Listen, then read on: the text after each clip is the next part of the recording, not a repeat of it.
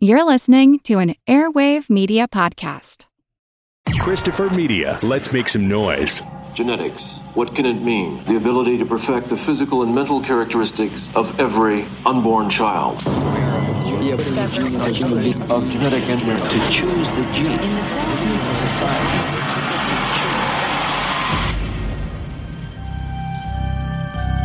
In the not too distant future, our DNA will determine everything about us. A minute drop of blood, saliva, or a single hair. Determines where you can work, who you should marry, what you're capable of achieving. In a society where success is determined by science, divided by the standards of perfection, one man's only chance How do you expect to pull this off? I don't know exactly. is to hide his own identity This is the last day that you're going to be you and I'm going to be me. by borrowing someone else's. Congratulations. What about the interview? That was it. Do you think you'd be doing what you're doing if it wasn't for who you are, what you are? I have a feeling you might be there under false pretenses, playing somebody else's hand. They've got my picture plastered up all over the place. They'll recognize me. They won't recognize They'll recognize me. I don't recognize you. They won't believe that one of their elite could have suckered them all this time. They are going to find me. But in a place where any cell from any part of your body can betray you, how do you hide? When we all shed 500 million cells a day.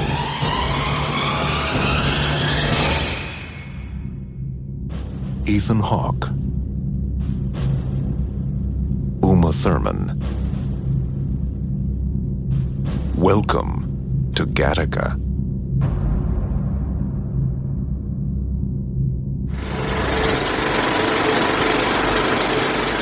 Welcome to the projection booth. I'm your host, Mike White. Join me once again is Mr. Chris Cummins. Hello, everybody.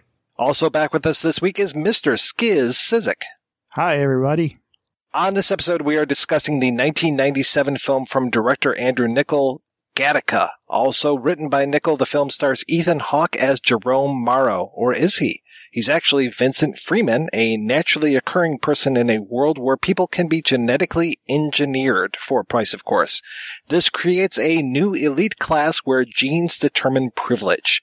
Vincent impersonates Jerome through a rather elaborate scheme in order to fulfill his dream of leaving the planet and becoming an astronaut. Yada yada yada, spoilers, deal with it. Skizz, when was the first time you saw Gattaca and what did you think? I don't remember the first time I saw it because I actually thought that it came out a lot earlier than it did because I, I seem to remember watching it at work at a video store, but it came out in the fall of 97, which I guess was around, I guess I was still working in a video store then, but not much. but it, anyways, long story short, I thought it, I thought I watched it at a different video store. Uh, so I guess I saw it in 97 or whenever it came out on video and I loved it. I, I was sort of surprised that I didn't really know anything about. Like there, it didn't seem like there was any buzz that I had heard. It wasn't really renting that well. Yeah, I, and I just couldn't understand why. I thought it was a, a very cool, original sci-fi film, especially for at the time. I remember uh, the title for some reason. It, every time I would hear the title, I would think of uh, Al Pacino, you know, running around going "Gattaca, Gattaca." They should have gotten Al Pacino to do the ad campaign. No, because I totally think that too. Attica!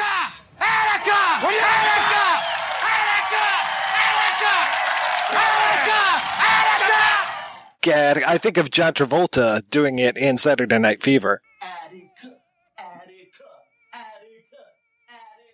Oh, maybe it would have fared better at the box office if that was the case. I don't know.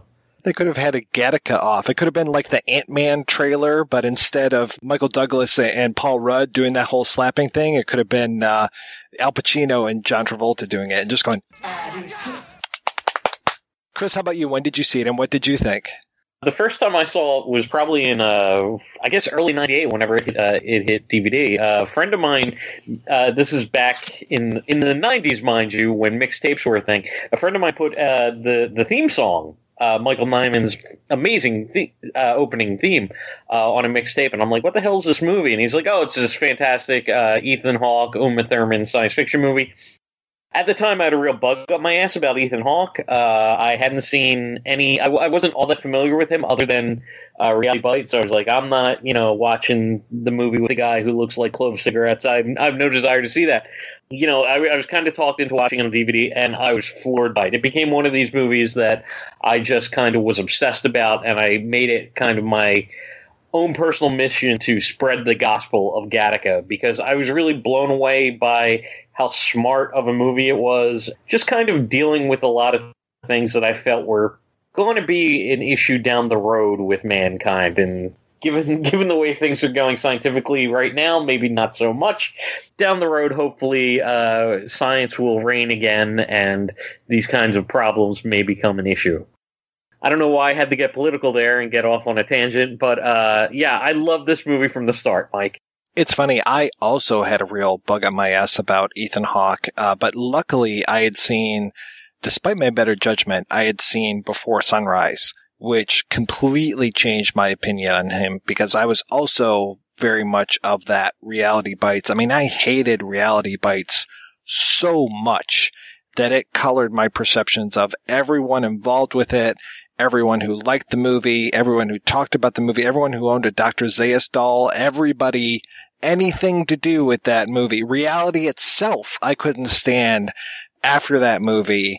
Luckily, Before Sunrise turned me around and I'll be frank, I don't remember when I first saw Gattaca because again, it had, it's got a bad title. I mean, it's a clever title in that it's just, you know, GATC being used for it but yeah, I'm, I'm right there with you, Skizz. Every time I think of the title, I think of Al Pacino, which at this time, Scent of a Woman, eh, that kind of turned me off from Pacino. Even Simone, which also was the same director, Andrew Niccol, and writer, um, yeah, that, that didn't do it for me either.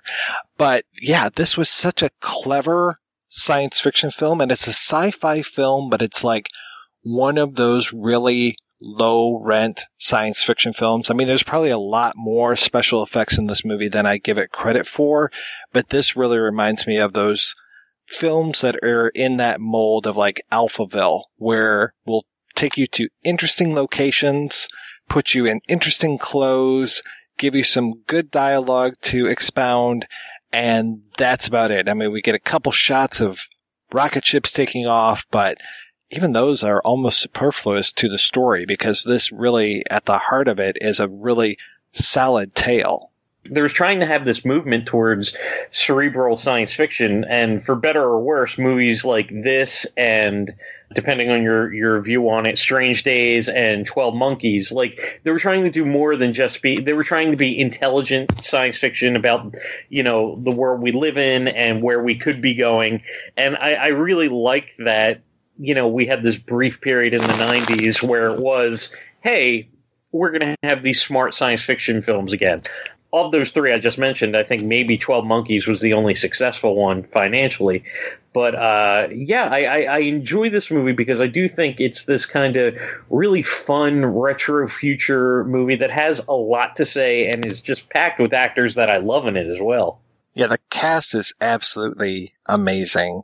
I mean, everybody on down the line. I mean, I love Elias Koteas. I love Blair Underwood. I mean, it's, it's almost one of those where it's like, you know, the third guy to the left is somebody who you know and you really care about. And it, it is filled with so many great faces. It's filled with some unusual faces too. I mean, the use of Gore Vidal as an actor rather than as a writer or as a, like kind of a, a mouthpiece is really interesting. And I think that he does a pretty good job in this.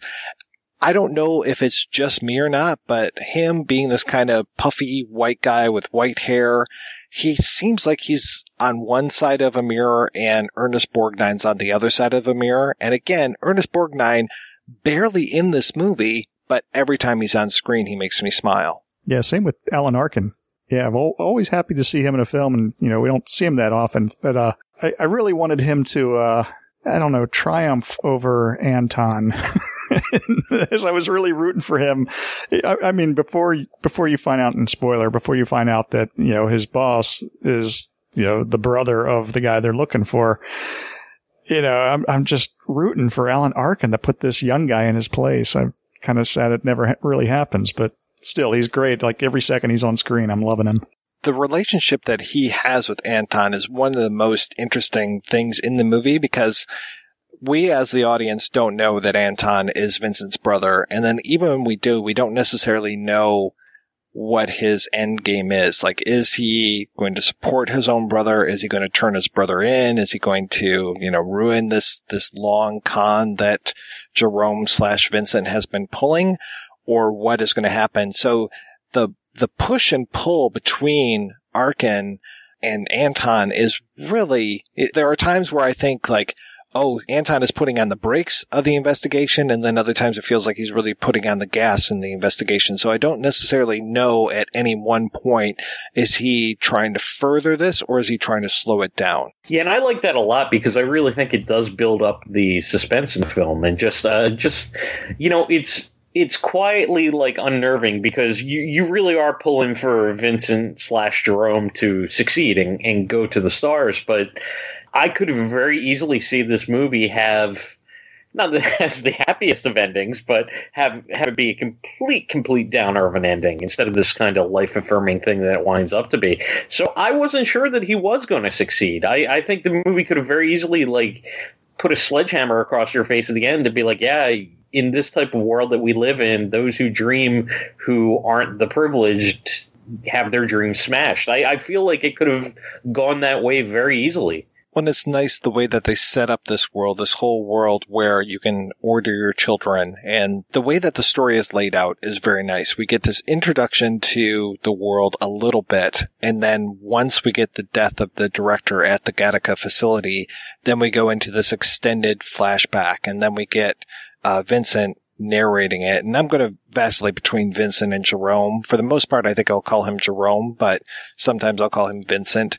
Um, that is the Ethan Hawke character. And we get his voiceover taking us into this world. Once this sequence is over, then we don't get his voiceover again, which is nice because he kind of takes us by the hand, leads us back into his past, tells us more about him as a person. And then once we rejoin the present day, we don't get that again. So we don't have this really ponderous narration. Like we could have gotten some really awkward lines, but as it was, you know, he's the person we're supposed to identify with. So it was really nice that he just says, okay, let me tell you about me and let me tell you about the world in which we live and just kind of takes us in here and introduces us nicely to how things are set up. And he is one of these you know, his parents didn't have him genetically engineered. And as soon as he comes out of the womb, he's already got a doctor there saying, okay, he's got 44% chance of manic depression. He's got this percent chance of this, yada, yada, yada. And then he's got 99% chance of heart failure and he won't live until he's, you know, past his thirties. And after that, his parents treat him like he's made out of glass and his dad just can't deal at all. So they end up having another child who is genetically engineered. And that's where we get the Blair Underwood character talking to us about what they can do for these children. And at the same time, while we're seeing this new, this brother grow up, Anton, who takes his father's name, as we're seeing Anton growing up, we're also seeing Vincent being shut out of things. And it's subtle. You know, it's not like, it, some of it is maybe a little heavy handed, but really they're showing us pretty much institutional racism. And now it is genoism as far as, oh yeah, we can't even handle the insurance. If your kid were to come to our school, you better just leave them at home.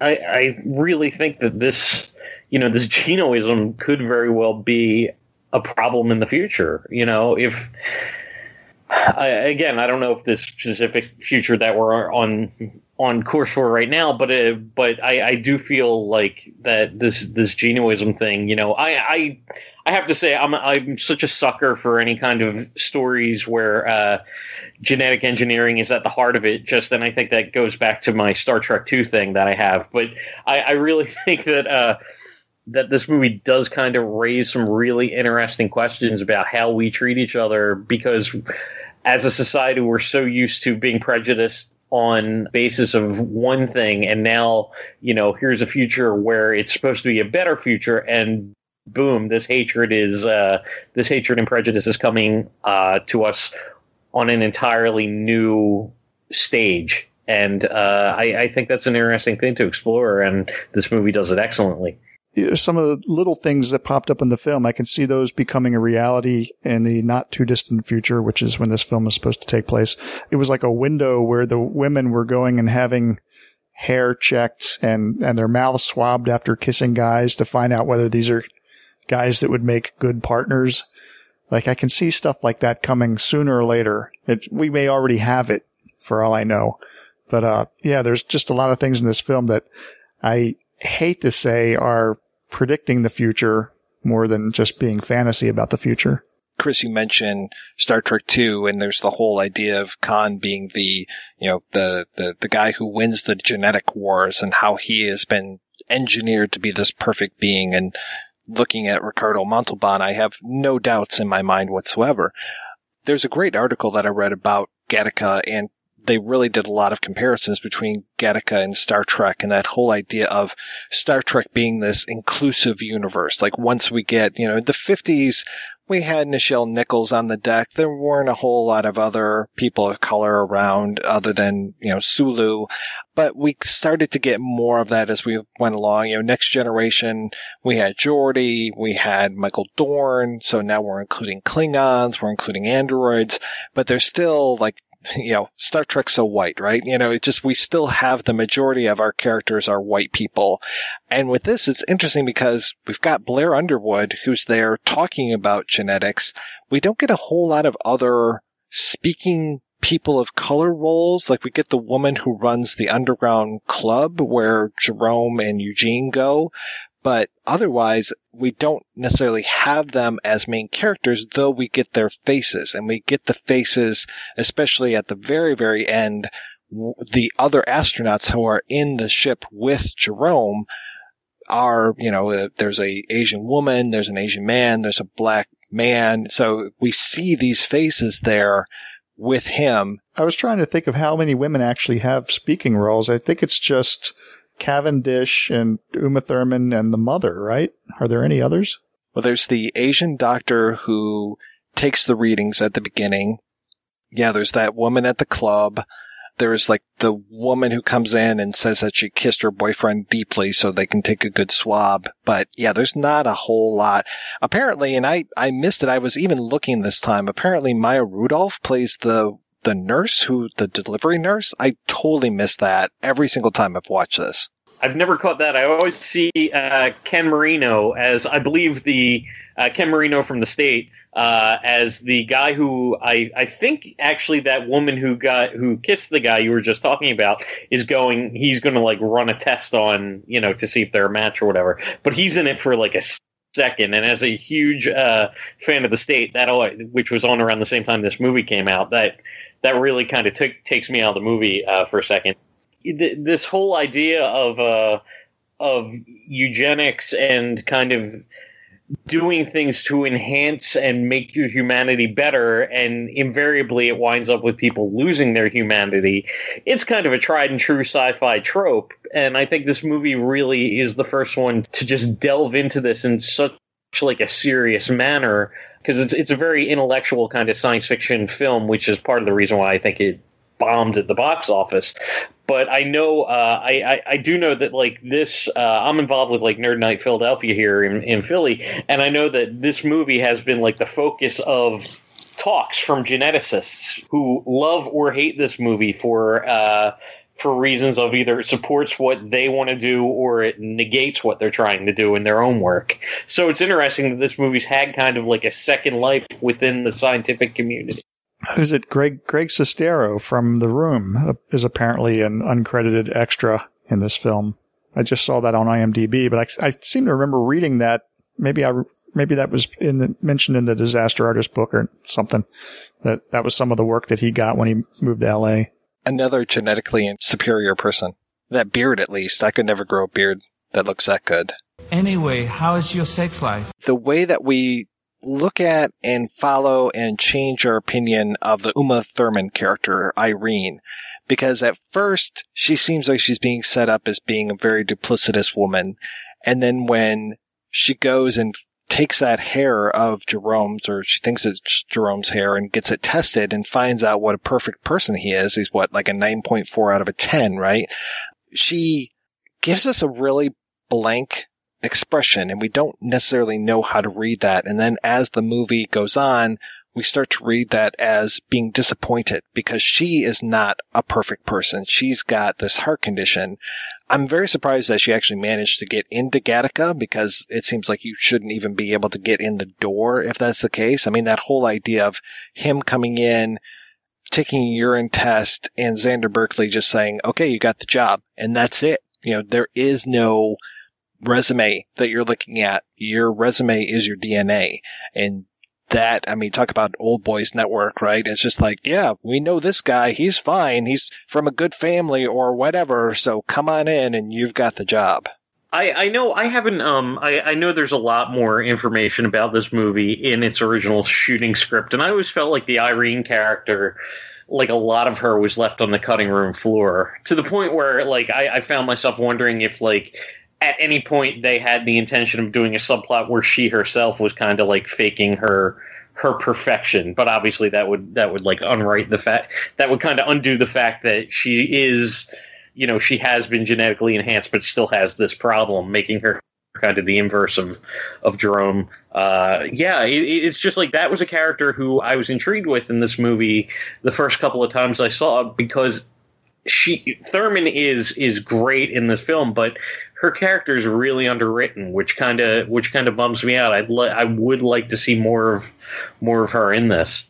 Yeah, it seems like we can either have more Eugene or more Irene, and we can't necessarily have both. That's the way it feels like the it's being set up.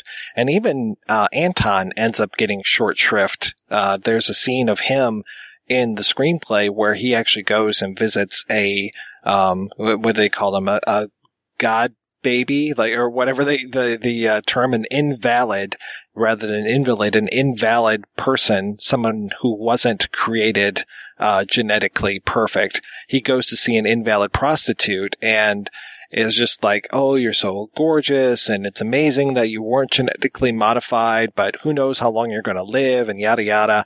And it's this weird thing of like him it, it, it's like it kind of reminds me of the cop in the Mack. We just talked about the Mack, where it's like Don Gordon going to see the black prostitute, and he's just talking away and talking about how this woman, you know, represents so much more to him because she's black, basically. And with this, it's like he's slumming it with this invalid prostitute, and when she gets a little mouthy with them, then he ends up putting her down, not literally, but he ends up, you know, insulting her. So it's just like okay, this is a strange scene, but that's really the only time we get to see Anton other than when he's investigating his brother.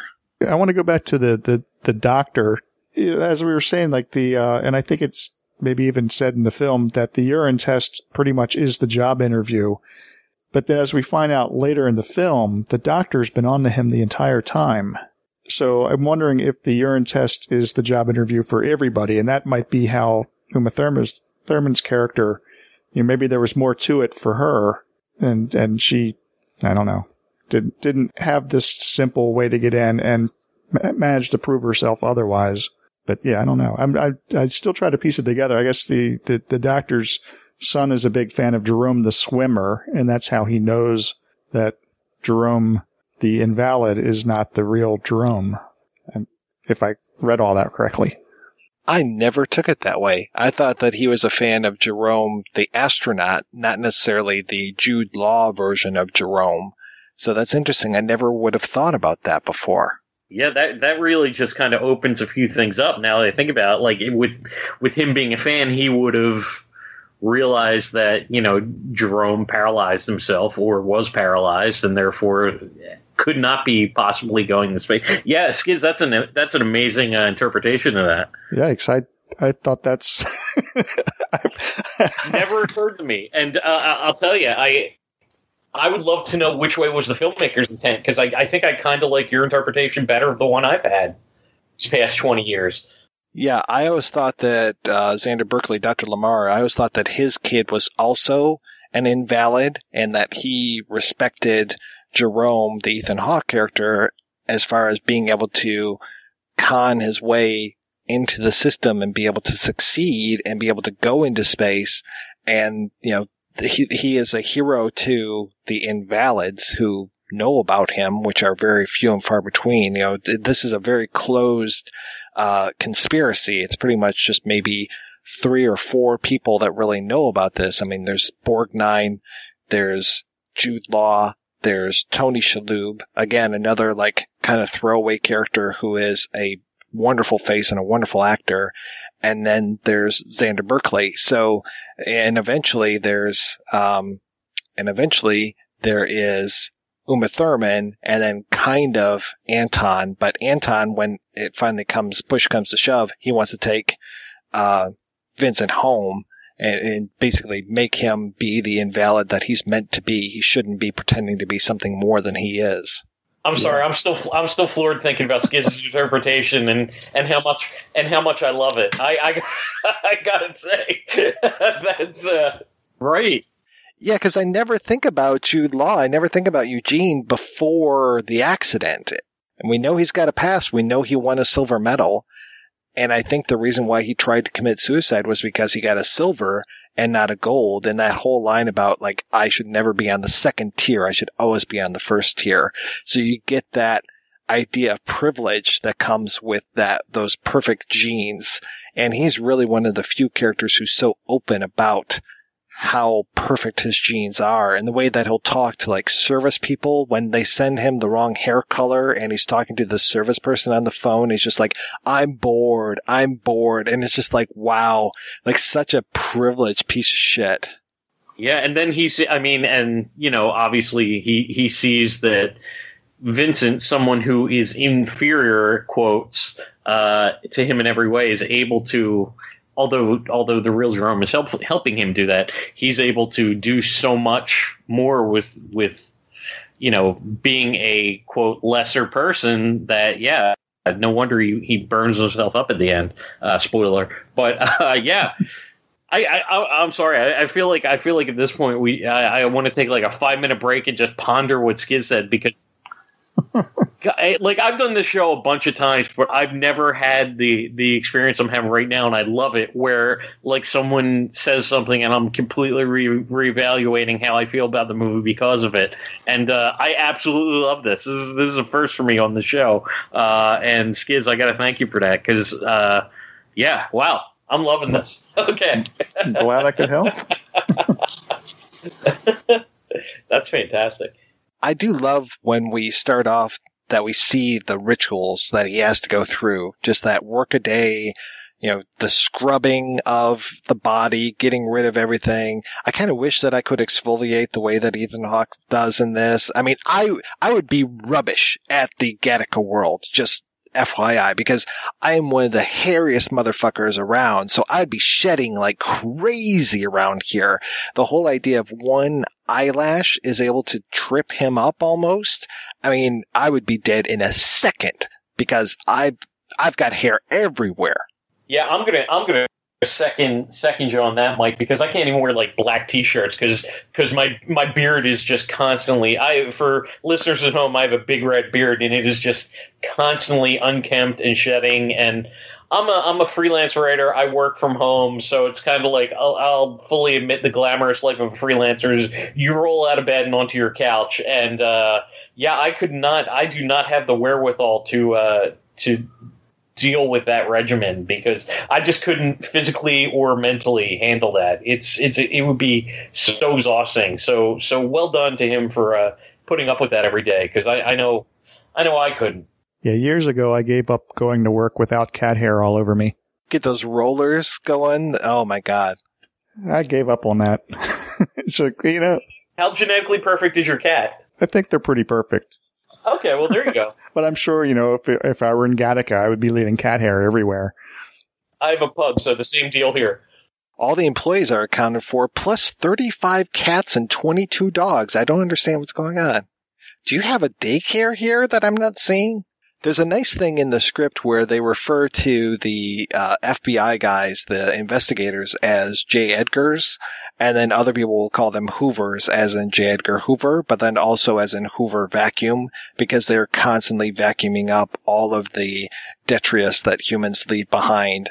And just that whole thing, just like Jerome leaving the hairs from, you know, the comb there, leaving skin cells from Jude Law everywhere. I mean, it's just, it's a really nice thing that he's doing. I'm sure that people have taken this movie apart and been like, well, what about this? What about that? But I like that they world build this and they set that tone right off the bat. And so really they kind of tell us a lot of things immediately. It doesn't leave us constantly questioning and it doesn't leave us with some huge thing, this big red flag where it's just like, well, gosh, what about this thing? You know, like they were even talking at the beginning, like if you come in for job interviews, yeah, they can get your DNA off of the door handle, off of the envelope that you sent your resume in, off of this, off of that, or there's always the drug test. So it's just nice that they take care of a lot of those questions immediately and they let me relax my brain and just enjoy this film rather than, you know, constantly picking it apart with logic questions. It lets me actually take apart the bigger ideas rather than worrying about the minutia. Yeah, that's definitely some of the brilliance of Andrew Niccol. There uh, is how he preemptively sees that the audience is going to want to lose themselves in that kind of, uh, in that kind of that uh, those kind of questions. And uh, I, I, I just, you know, Niccol's, this guy who I think had a really promising career, who never really delivered on things like you. I'm not. I'm not a big Truman uh, Truman Show guy, but uh, I, I really feel like this movie was him at his best, and I wish he, I wish he wound up having a more interesting career than what he's had to date. I am also not a Truman Show fan. I recently, as in like a few hours ago, watched Lord of War for the first time, which I think should have started off with all my life I always wanted to be an arms dealer. There's like a real Goodfellas vibe to that movie for me. But I will say that I have enjoyed some of his other films. I really enjoyed In Time, which I know gets a lot of shit, especially because it's got some of the worst CGI. There's one shot in there that always makes like the top 10 worst CGI in movies, uh, bit. I mean, it's up there with like Sharknado kind of stuff. It's this really bad car crash that I can't believe that they left in that movie. And I don't mean car crash like, oh wow, that was a car crash. No, it's a car crash in the movie and it just, it looks awful. But for the most part, I enjoy what he's done, uh, some more than others. I just watched Anon on uh, Netflix the other day and I'm kind of glad that we did this episode because it's prompted me to watch some of his other movies that I haven't seen before. And I, I liked Anon. I think that it had interesting ideas. I think they could have done a little bit more with it, but I, I had heard some really negative things about the film and I actually ended up enjoying it quite a bit. And it's another one of those we're in the future because we all wear fedoras kind of thing. But I do like the idea of walking down these streets that are completely plain, completely gray, and that all of the advertisements are now inside of people's eyes. They're not necessarily out and about. So it's kind of a nice thing. It's like taking that minority report advertising even farther.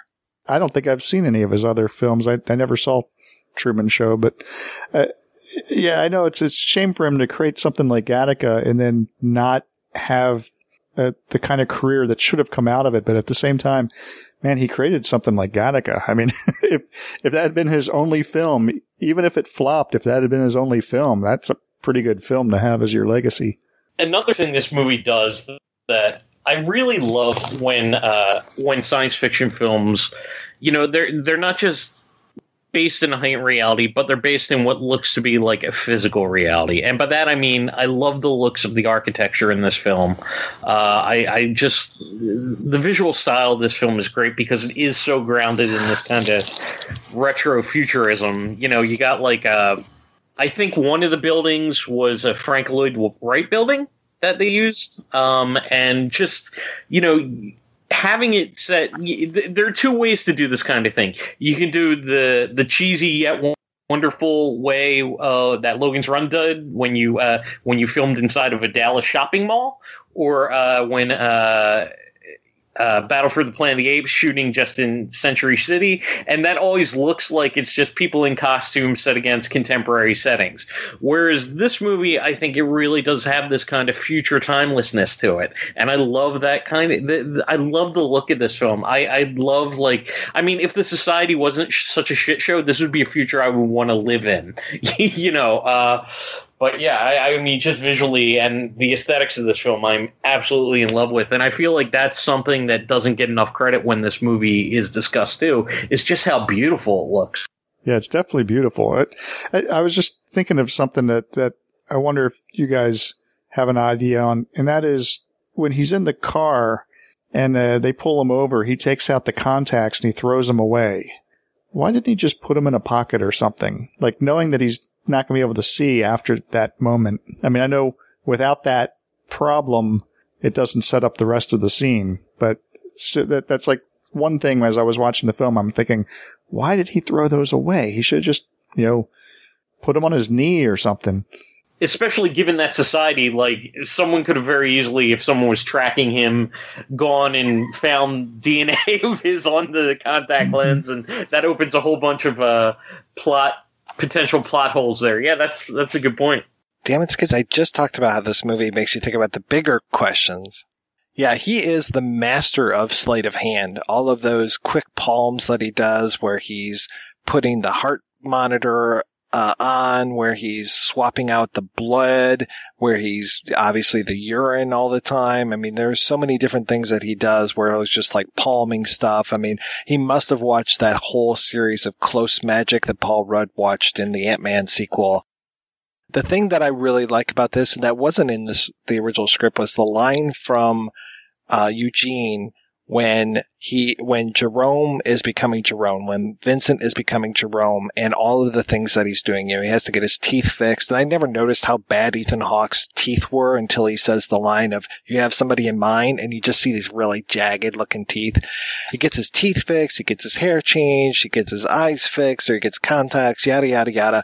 But he is not nearly as tall as Jude Law was. So when he does that, when he gets that operation, to become taller. And Eugene says to him, I'll never doubt you now. You know, that line, that moment is not in the original script, but that is one of those great things where you realize like now Jude Law realizes just how committed he is to this, to go through all of that pain, all that discomfort for so long. That's one of the great moments in this film. Yeah, and it definitely shows where his respect for, you know, what Vincent is doing, it really becomes real at that moment. You know, I think before he was just kind of, you know, taking taking the money and not really thinking about it. But at that point I think it's it's a real realization of how dedicated he is and how determined he is that to accomplish this goal and not let anyone stand in his way.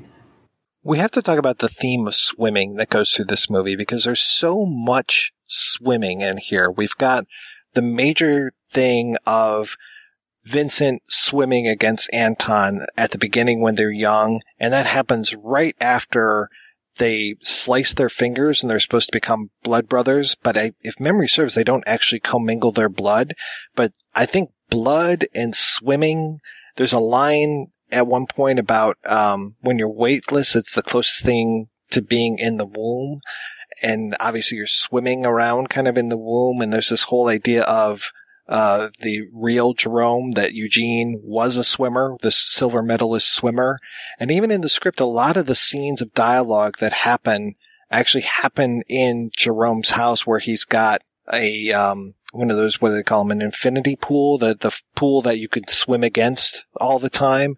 So there's this whole idea of swimming going on. And I think it really does have stuff to do with the womb and with blood because the, there's also, I think, another line about you can, uh, you can't change what's, what's inside of you. You can't change what's swimming inside of you, perhaps is the line. But I mean, that seems like a nice theme that's going throughout this whole thing and that the idea of defeating our antagonist, defeating Anton at the end takes place with a basically it's a swimming contest. It's like, oh, okay, that's kind of nice because we never see him again. I mean, that's the end of the of his timeline in this movie, and it's a really nice way to show again that dedication from Vincent slash Jerome that he is the one that can best his brother because he never thinks about the return journey, which is also what he's doing when it comes to space. He doesn't think about the return journey. He just thinks about getting there. I always kind of, I mean, this is this is a little face value on my part, but I always kind of took it as kind of a, a sperm analogy because he was, you know, Vincent was the sperm that made it uh, naturally to, you know, fertilize the egg in a time where most people weren't having children in that way, you know. So he he yeah, it's a little it's a little corny and a little, as I said, like on the nose. But I that's the way I always interpret interpreted kind of the all the swimming in this film is just just to kind of subtly remind you that he's one who made it naturally. He's the he came from the victorious sperm out of thousands of other sperms to uh to you know to impregnate his his mother and uh yeah, that that's kind of that was kind of the way I always took the uh, the swimming analogy, and I thought that was a nice touch, you know, uh, to have that in a movie where most of the characters are just created in a lab and you know ch- chosen that way as opposed to you know the natural course of of nature versus science or not. No, I can totally see that. I mean, the one thing in this movie that's a little on the nose for me is that his last name is Freeman. And it's just like, oh, okay. Luckily they don't, I don't know if they even really say that more than once maybe. So it's just like, okay, good. We're going to brush that one under the rug and not have to worry about that. And, you know, they could have gotten really into like, the names of these characters, you know, Ernest Borgnine being Caesar and, uh, you know, the, the, detective being Hugo, and so you're thinking about Victor Hugo and all this kind of stuff. And it's like, no, good. We're we're not going to go necessarily down that path too much. It's there if you want to look into it. I mean, even the idea of Tony Shalhoub's character's name is German, and there's a line like I don't even think they name his character in the movie. Um, but there's a line in the script where he introduces himself and he says, "I'm German," and uh, the Vincent character is waiting for more, and he's just like, no, no, that's my name. You know, it's just like, so it's like, okay. But yeah, it's, uh, it's nice that we're not, uh, cause I'm trying to remember what, um, Gore Vidal's name is, cause he's got another one where it's just like, okay, yeah, that's, that's. It's Joseph, uh, J-O-S-E-F. Oh, you're right. Director Joseph, as in like Joseph K from the, um, like from the Kafka novels and Irene Cassini uh, being named after the, I believe, the Cassini telescope, and I. I think that Cassini must have been a um, a scientist, so I'm a bad person for not knowing uh, the, the, whole Cassini Cassini Huygens uh, thing going on there. So that the mission that they ran. So my bad. This is a movie podcast, not an astronomy podcast. So yeah, but sometimes I go down weird roads. You know that. You know that luckily, you know, the parents aren't like, it's Marie, but it's not Joseph as far as the father's name. So I'm glad that there isn't like a Christ metaphor happening in here. So we've avoided a lot of potential pitfalls with this. Well, I'm sure all that, you know, all, all of those aspects you just mentioned had this, you know, in, in 2008 or 2009, there was talk of turning this show into a, uh, I mean, this movie into like a pr- police procedural uh, for maybe Sci-Fi Channel, which would have been a nightmare had they done that. Uh, and I'm sure you know had that show gone anywhere, uh, it would have just examined all of those themes and beaten them over the head and de- detracted from the magnificence that is this movie. I was trying to think of the name of the 12 fingered p- pianist, but I don't know if they give his name. That sounds dirty. Yeah, it does. I know that there's a poster, but I don't remember if there, he actually had a name. I like the way that he puts his hand over that hand. I uh, talking about the um, privilege that uh, Eugene shows. The other thing that is kind of a throwaway moment, but is really nice because we get to see Dean Norris show up for like a hot second, is when he starts berating Dean Norris, uh, the cop character that he plays about like, what's your badge number? What's your badge? And just like really laying into him. And again, just showing that like what a brat he can be when he turns it on. This is the, the thing where the, the cop calls, says he's a cripple and he's like, I'm not a cripple. I got hurt in training or something. Is that what you're talking about? Yeah. Yeah. That's a great scene because it, it's, it shows that, you know, he knows how to be this asshole pretty much. And then, you know, for once he's actually using it for good. Yeah, and when he has to make that crawl up those steps, and of course it's nice that the steps are this, you know, half of a, a double helix, right? When he goes crawling up those spiral stairs up to there and that whole scene. And that's the first time that Irene is seeing the real Jerome. It's, that's a really nice moment. And just the way that she picks up on that and carries it through. And, uh, that's also like that really stressful moment because there's so many things that can go wrong in that. Just that we have, you know, the, there's uh, allegedly in the in the script at one point Anton looks over and he sees a trail of sweat because uh, Jerome uh, slash Eugene has sweated so much when he was crawling up those steps, and he was going to follow that down. So you see him coming down the steps at one point, and I think that that was probably even shot, but I think that they cut around that so that just when he gets to that landing, he gets the phone call that they found the real person, that they found that it was actually, and it's nice that we are shooting around to who the criminal really is. And then once we find out that it's director Joseph and that his whole motivation is just that he wants to see this launch. He wants to see the launch almost as much as Vincent wants to see the launch. Vincent's going to be part of it, but Joseph really wants to see it because this is going to be the last time be, to be able to experience this before he ends up as a, an old man and dies.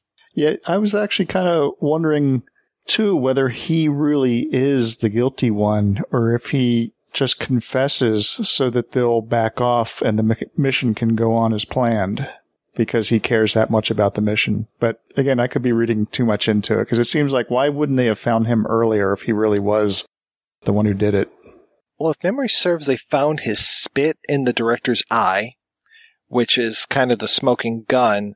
But I want to say in the script at least, and I don't know if it made it into the movie, um, Alan Arkin, his character does some actual old fashioned police work and finds a fingerprint and manages to track him through a fingerprint, which is a really nice thing that we're kind of going back to a tried and true method. Like that's the method that we use now. And now, you know, we're getting into more DNA evidence and we have since the OJ trial, but you know, this is in the future, like going back to fingerprints is so rudimentary, but this is an old cop with experience and he actually remembers the old ways. And solves the case. You know, so as I was saying earlier, in a way, I mean, they don't have that fingerprint in the film that I remember, but that would have been him showing up this new guy, you know, this young, young boss of his that I was hoping for. Yeah, I think if they had made that antagonism between Anton and Hugo a little bit more palatable, because I, I want to say that in the script, it's really, I think it's really Hugo who wants to go after this perp. You know, he just like, there's a murderer here. I'm going to solve this case. And he's just a dog with a bone. And it's Anton who is pushing back against him and being like, no, we, you know, let's go this way rather than, and he's kind of more sheltering, um, Vincent from the investigation. This way, we kind of have it both ways. We kind of have it where there's a real vacillation between the two characters. It's almost like they took their dialogue, split it back up in a different way and just said, let's do it this way now. We'll never know. It's kind of one of those things where you have an actor read something several different ways and then you just piece together the ones that you want and the ones that you say, well, this will be the most interesting. That's what it feels like. It almost feels like they said, let's play the, each of these scenes two ways. One where you're going after them and one where you're protecting them. Now where you're going after them, now you're protecting them. And now we're going to switch it up in the editing and, and we'll keep everyone on their toes at all times. But, you know, that could be me. That could be me making a movie, which I will never do. I feel like the one thing we're we're really you know learning about in this movie is this is a this is a movie that 21 years after the fact is still so much fun to speculate about. That that is absolutely my biggest takeaway from this podcast so far is uh, is how much fun this movie is to still discuss because there's so much just embedded into it. Well, I think it's really timeless too because of the way that it was shot. I mean, we talked earlier about the use of like the fedoras for the cops and the idea of, you know, these cars, these old cars, but then they put an electric hum under them. So now they're not gas cars anymore. They're electric cars. So it's this weird retro future thing that they're doing. So it really is kind of a timeless thing. Like if you go back now and you watch Alphaville, there's a lot of things that are still really super effective. I mean, the idea of like, you know, the tape machine and these kind of things, like now that's a little bit outmoded. But with this, I think they do really well to stay away from the tech, you know, and they, they, the, the displays on the screens are a little rudimentary, but that's actually okay. And I think they would have been rudimentary in 97. I, I think that they might have been like toning that down a little bit to almost make this more timeless. Like now we're, we're not doing a minority report, you know, 3D model of stuff. We're not Tony Stark flipping things around and moving them around with our hands. We're still using keyboards and we're even using keyboards as a, as a lethal weapon. I was surprised at how much static there is on the little TV screens every time you see their faces. Like it seems like even in 97 when the film was made, there wouldn't have been that much static on a TV screen that small. Yeah, and those really low res images that come up of them when it's, yeah, and especially when Anton is flipping between the invalid Vincent and the valid Jerome, just going back and forth between those, and those pictures are just so low res that you really can't tell. But again, they kind of explain that away a little bit with Jerome saying, or sorry, Eugene saying, nobody looks at a picture. You know, you could put you could put your picture on your name tag. Nobody looks at it. They just look at the genes. They don't care about any of that stuff. All right, we're going to take a break and play an interview with Dr. Lamar himself, Mr. Xander Berkeley, and we'll be back with that right after these brief messages. All right, I'm here with Bill Byforce and Mr. Chris to tell you a little bit about Outside the Cinema. All right, Reverend Scott, take us to church. Uh, what can we expect to find from a typical show? Two hours of just random blabber. Uh, is there anyone's coattails you rode in on to popularity? I'm the guy that fing burns the coattails and then pisses on them. You review all these exploitation, horror, comedy, cult, and often all around terrible movies. You must have a strong driving force that keeps you going. Ego. I don't know if I've heard you say that before. Uh, yeah, I've been saying that for a while. Really? I have been saying that for a while. Also, I'm high on smack. Well, it's definitely working for you guys. People are coming out in droves to support you on iTunes. We just the other day got a, a, a one star review on iTunes. Well, that is one. that is one star too many. Let me tell you, the worst fing piece of shit I've ever heard. This has been great, guys. Thanks, Scott. Ah, that was good. Oh, he's got you crying over there. I'm good for the rest of the year. Nice. That was too much.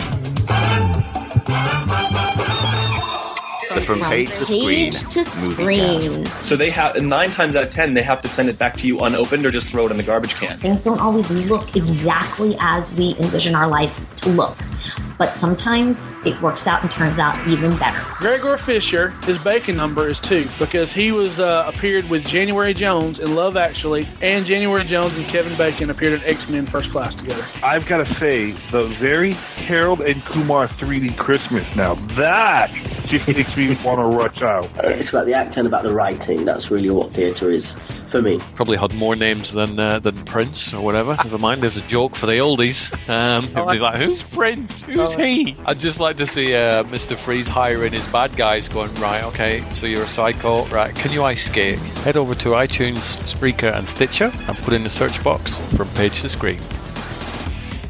I know you know who I'm talking about. It's that guy. Yeah, yeah, with the eyebrows, right? He's in a yeah, the bushy movies. eyebrows. Sometimes they're bushy, but he also sometimes have a mustache. Yeah, well, but but he shaved. Well, No, he did. You know who I'm talking about. You see, you've seen him in a million movies. We just saw him in that one thing. Yeah, he looks like a pug.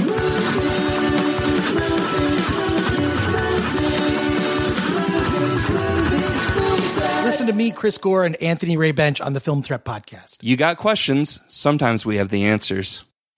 I'm Chris Cooling from Forgotten TV, and you're listening to The Projection Booth, the ultimate movie podcast. I'm always curious as far as because acting is one of the I mean, it's it's one of the most thankless jobs when you're first starting out. I mean, it's always so difficult to actually get into it. And I'm curious how you decided that this is going to be your calling. and What brought you to acting? Somewhere in my bio that uh, my father was an artist and who uh, became an art director and then head of the art department for a publishing company. My mother was a school teacher who who uh, had always been able to sew, and uh, we didn't have a lot of dough, and so she sewed things. That my big thrill was was costumes over toys from very early on, and uh, she could whip up a little costume for me, and I could happily go out into the woods and entertain myself as if I were someone else. Uh, that that just was my enchantment from very early on, uh, sort of a sense of both time travel and uh, transformation that uh, wasn't related particularly to performing for an audience in any way early on. And then later, uh, I think in third grade, uh, I, she helped put together a costume for me to, I played Thomas Jefferson in some sort of pageant like uh, play about the founding fathers that was put on in third grade.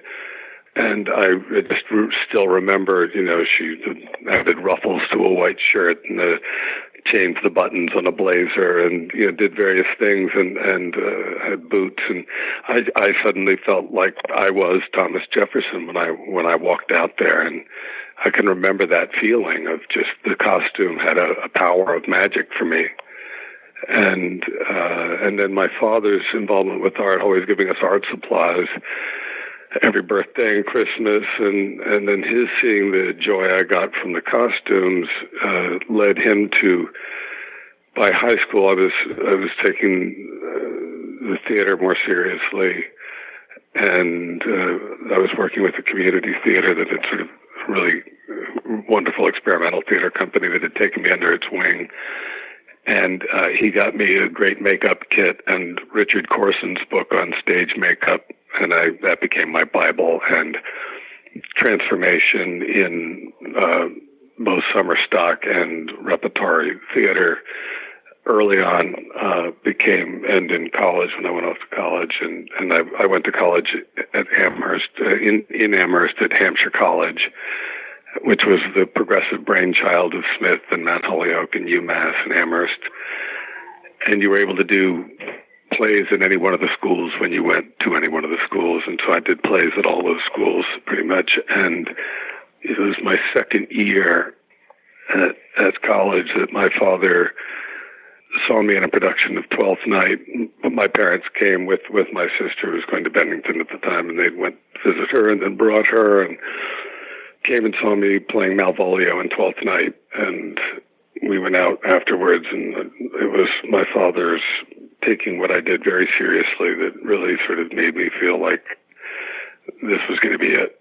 Because I, I had tried not to take any acting classes at college at first first semester and just trying to resist the temptation to get a good liberal arts education.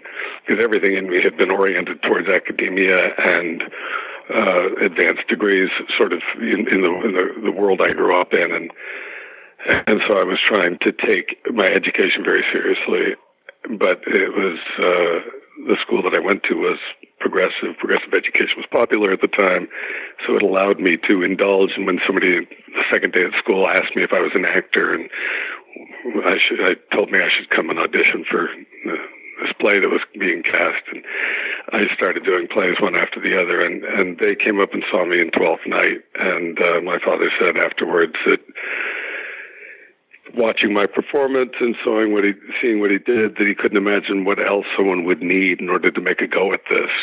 Uh, he, he said, "So if you want to stay here and get a degree, or if you want to come to New York, and study there, if you want to go to London, I, I back you 100 percent."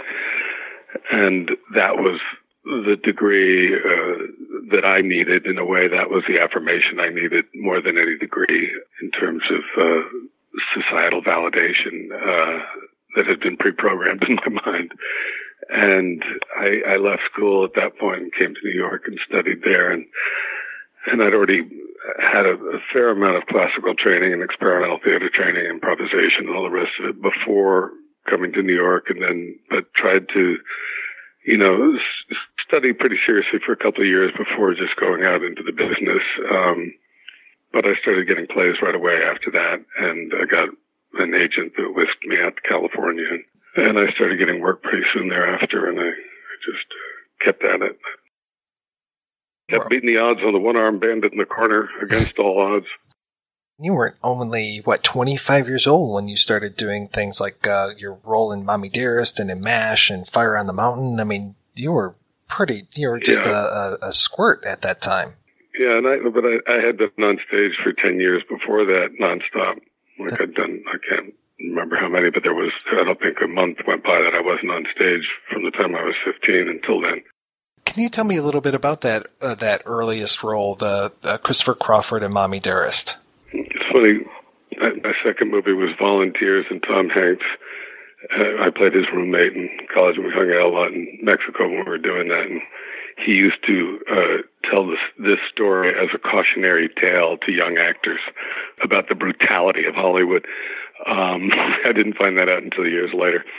Um, yeah, I, I'd auditioned. It was. Uh, a casting director that that agent who brought me out had first introduced me to Lynn Stalmaster was a very big, important casting director at the time, and was over Paramount Studios. And Frank Perry was an important director at the time, and had done Diary of Mad Housewife and other films. And his um, wife was his writing partner and uh, you know, collaborator, and and uh, I'd known about them, so it was a very exciting appointment to have to go over there, and and uh, the agent had stopped being an agent, and it was uh, sort of a coincidence. I'd left the William Morris office that he brought me out to because it was too big for me at the time, and I'd sort of drifted a little bit to another smaller agency, but he'd had a really hard time tracking me down, and we had just run into each other that day by complete coincidence.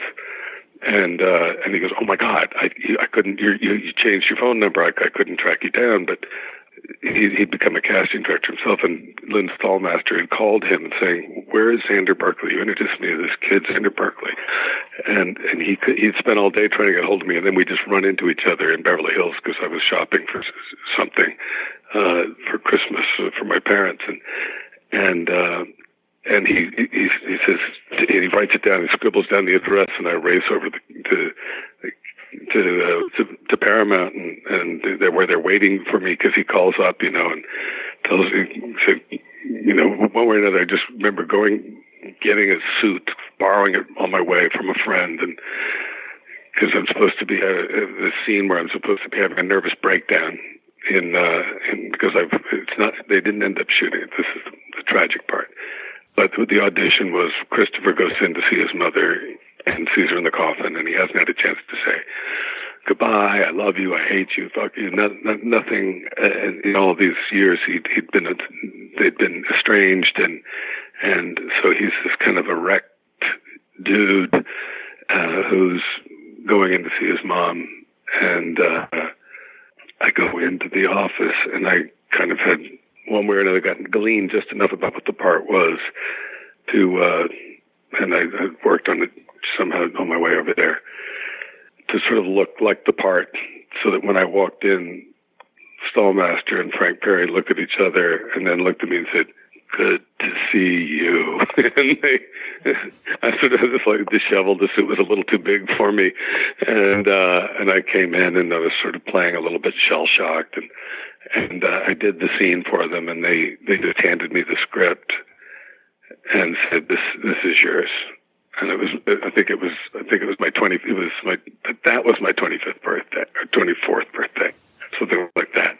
And uh, and I just remember floating across Paramount, holding the script, and sort of feeling like the years before E.T. was a movie, but they had that huge uh, background painting of, of a sky through that covers the entire parking lot. The one end wall of the parking lot is this sky that they shoot against. Um, sometimes, I guess, when they don't have a blue sky and they need one, but it's just this sort of epic wall of blue sky.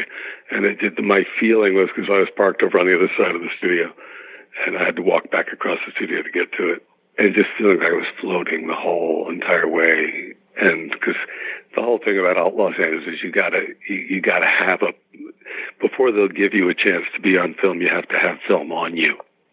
And I had all these theater credits, and I'd had a million callbacks. I'd been through a year, a, a full year of, yeah, I think it was definitely my 24th birthday because I remember having come out at 23, having just turned 23, and and basically just going through a year of rejection and not getting one thing because they were afraid, like, well, he might turn into zucchini in front of a camera. We don't know. He's a good auditioner.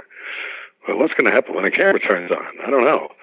Uh, and so it was really a catch 22 about getting your first part. And this was a huge movie. It was purported to be like a big Academy Award kind of movie at the time, Paramount. But then uh, Faye Dunaway was going through all kinds of things. She, she, uh, the rumors were she'd been a junkie who was now sort of mellowing out on cocaine, and uh, Frank Perry had lost his wife, and uh, that had been his life partner and you know collaborator, and he'd been near a, nervous breakdown because of having to deal with Faye just raking him over the coals and chewing up the scenery and and driving everybody out of their minds apparently. And I, I got to be good friends with Diana Scarwid who played Christina and she's one of the kindest sweetest people on earth. And she basically left the business after that just because and she just had won I think best supporting actress for something inside moves or something like that the year before. But she just say it was just a nightmare. And and uh so the, by the time it got to shooting my scene we did the lawyer's office scene first and then came the scene where i'm supposed to go in literally five months after i got the part. The the movie is over budget over time everybody's out of their mind. I checked in at one point and come on set and i'd met Faye briefly, like two two movie stars in one, because she was all done up as Joan, getting out of a, a 1940s white Rolls Royce. Uh, hello, and you know this is Xander Berkeley's going to be flying Christopher and blah blah blah, and uh, it was it was all just so exciting. And then I, I spent the entire day in a funeral home, waiting for my scene to go in there and have my nervous breakdown and break down in, in front of the, the, the corpse in the coffin. And it was beautifully written. It was just so simple. It's just a few words that he says to himself and to her. But it was basically about the state of just losing it. And I'd held it together and I just had lost my grandmother. So I had all this real emotion. We were in a real funeral home with real flowers, the putrefying smell of the thousand flowers in this room I was waiting in to where they finally called me in the theater. You know, you go on 50, you get to the theater an hour before you put on your makeup, you go on stage, but not seven hours. I'm just sustaining the state of waiting to have my nervous breakdown. And then Frank Perry comes over and goes, okay, so we're going to shoot the scene now. And, uh, so Diane's going to come out from behind that curtain. The two are going to greet each other and then you're going to, you're going to walk out this way. And I'm going, um, when, when, when do I view, view the body? And he goes, Oh no, that's a scrub. No, we cut that months ago. You, you didn't know that? No, no, no, no, no. We we don't know that I, Christopher ever actually looked at the body. We, we don't know. No, we, what we we're going to do is just she's going to come out from behind the curtain. You can two greet each other, and, and then you're going to exit. And he prances off and says, "Remember, no acting." And I just went, a, a, a, a, a scrub. Oh, a scrub. What's a fucking scrub? And I remember my father empathizing and saying, that's like being gang raped by the Hells Angels and then run over by a Mack truck. Welcome to Showbiz, cat. Uh, yeah, so you want to be in pictures, do you? Uh, yeah, so that's a long story. I promise not to make any of the rest of them that long. But it's a good one. Did that role end up doing anything for you, or was that just kind of a blip on the radar at that point? Well, no, it, uh, it it it annoys you on a certain level. I mean, I, I told you the long story because it sort of speaks to your first question of the why would anybody do this, choose this profession, and you know, I'd, I'd always go and study work in the theater, and I, but it did seem like an insane thing to choose to do. It's like, my, and I remember even my father showed me like I, I encouraged you to do this, but I feel I should also caution you. Look, here's the pie chart this is how many people actually get into the Screen Actors Guild that are actors that are pursuing it. And now here's the terrifying part. Among those in the Screen Actors Guild, here's the pie slice of those who actually make a living. And it's just such, the odds it's, are so infinitesimal that you can, A, get in that slice and then B, sustain it for any period of time that it, it really does seem like an irrational choice to be making. But because I started so young, I thought I could afford to roll the dice. And, you know, I could always go back to school or whatever. I also always had the artwork and I never stopped doing the artwork. And I had, I was really good. I, I'd been hired from early on as a stage uh, makeup artist. And because I had skills that, you know, from very early on. So I always knew I could get into special effects makeup or to twist it another way if I needed to earn a living. Um, and especially being in Los Angeles, I just, I felt that I could do that. So I wasn't scared that I couldn't get by. So, but it was a brutal welcoming into the business and, um, the, the sense of anointment though that did come just from having, before the movie came out, just being Christopher Crawford in Mommy Dearest, because the book was such a big deal. And I I was somewhat traumatized by the whole experience, and I thought, you know, I have so much experience on stage, but just being around cameras just felt like such a a different beast that I thought very logically um, about. I just wanted to log hours in front of cameras, and I thought I already knew at the time that, you know, I just did the math that there's X number of TV shows on the air and that they have a different bad guy every episode. And they must find him and bring him to justice by the end of the episode. And that was the formula that was out there. And that there was already a cultural Hollywood being ahead of the curve in terms of uh, political correctness, I would say, had already wanted to avoid casting black guys and Latinos in the in the villain whenever possible. But the the the white guy with the and I because I had the skill of transformation, I could go in the office and make myself look scary, and I I would I would do slight, very subtle makeup things, and I already had a, a slightly receding hairline, even very young, and you know, you, the receding hairline is fine to cast for the bad guy, and I could make my eyes look really scary, and I could do certain other things. I had all sorts of tics and physical things that I could do. I could make myself look like a drug addict with makeup, and and I could, could do all the mannerisms. I could make myself look like a psycho, and so I could manipulate my energy because of the stagecraft and and I could do all kinds of accents. I could I played a German terrorist right off the bat, and and an English uh, terrorist, uh, not a terrorist, but an English uh, sort of in a period. Uh, I did a lot of period stuff. That was back before they had as many Brits in the business, and I got a lot of work that way. So I just I, I had the skills to get to land these jobs. Once I had a film like Mommy Dearest on the credit, I just started getting jobs in uh, episodic television and you know um, that that allowed me to get more comfortable with with cameras and then I thought I'd go back to the big screen because I just felt like big screen will show any any flaws in your work uh, will be very visible on the big screen in a way that just felt like disposable, sort of where you're going to get paid to get an education if you do episodic television. And then as soon as I got back into film, um, I tried to pretty much stay there and only do episodic television when I was like back in town from location and needed to refill the coffers because I did a lot of independent films. Didn't make much money. Well, you worked with one of my favorite independent directors, which was Alex Cox, on quite a few of his movies. And I'm curious how you got involved with things like Sid and Nancy. I would say that the makeup had a lot to do with that part. Uh, he was cast uh, off of videotape. He was in London at the time, and I was cast out of L.A.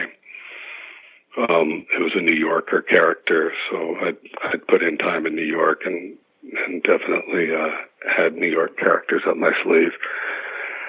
And I to play the junkie drug dealer, um, street low life character that, that was written in the script. I made myself up to you know break all the capillaries and darken the eyes and make it red inside and in the the nose and put in egg whites in my hair and it looked like I hadn't bathed in a long time and then I had just this uh, sort of patina uh, but like instead of putting powder to seal it I had this stuff that was a little bit like soot powder to just pat on all very very you could look at it up close and not know I was wearing makeup, but I would def- I definitely like people would walk to the other side of the street instead of smiling and winking.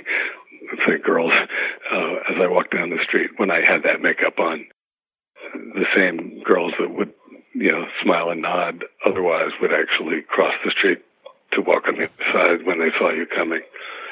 And so it, it just definitely generated a different effect. And I then took it to the next level.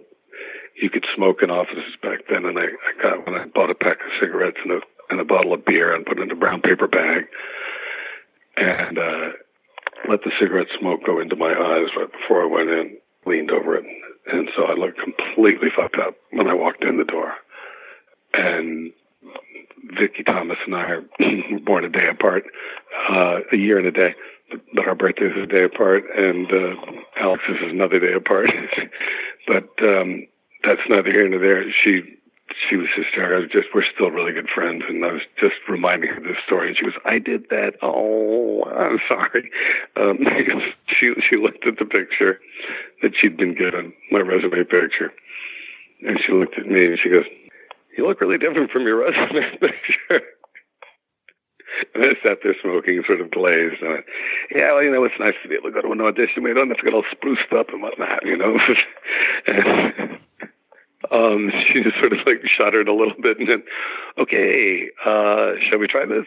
And uh, feel free to ad lib if you want to. We're going to do this scene. And I did ad lib. We had another scene that she'd set up with a kid that was going to read with me. And and uh, they put it on tape, and it went well. And I got I got the part, and I showed up on set in New York, and uh, I, I showed up as myself. And um, Alex was, was I was introduced to Alex, and his jaw dropped, and he went, "Oh, you're so clean." I thought somehow miraculously we had discovered a junkie who could act naturally in front of the camera. Oh well, I don't suppose we could have we could have avoided you since we'd immediately written some of your ad libs into the script. So it goes, and he walked away so disheartened and disenchanted that I then went back to the hotel, got back in my gear, and never dropped out of character after that. It was just for him. I thought, okay, what the hell? It was such a great part.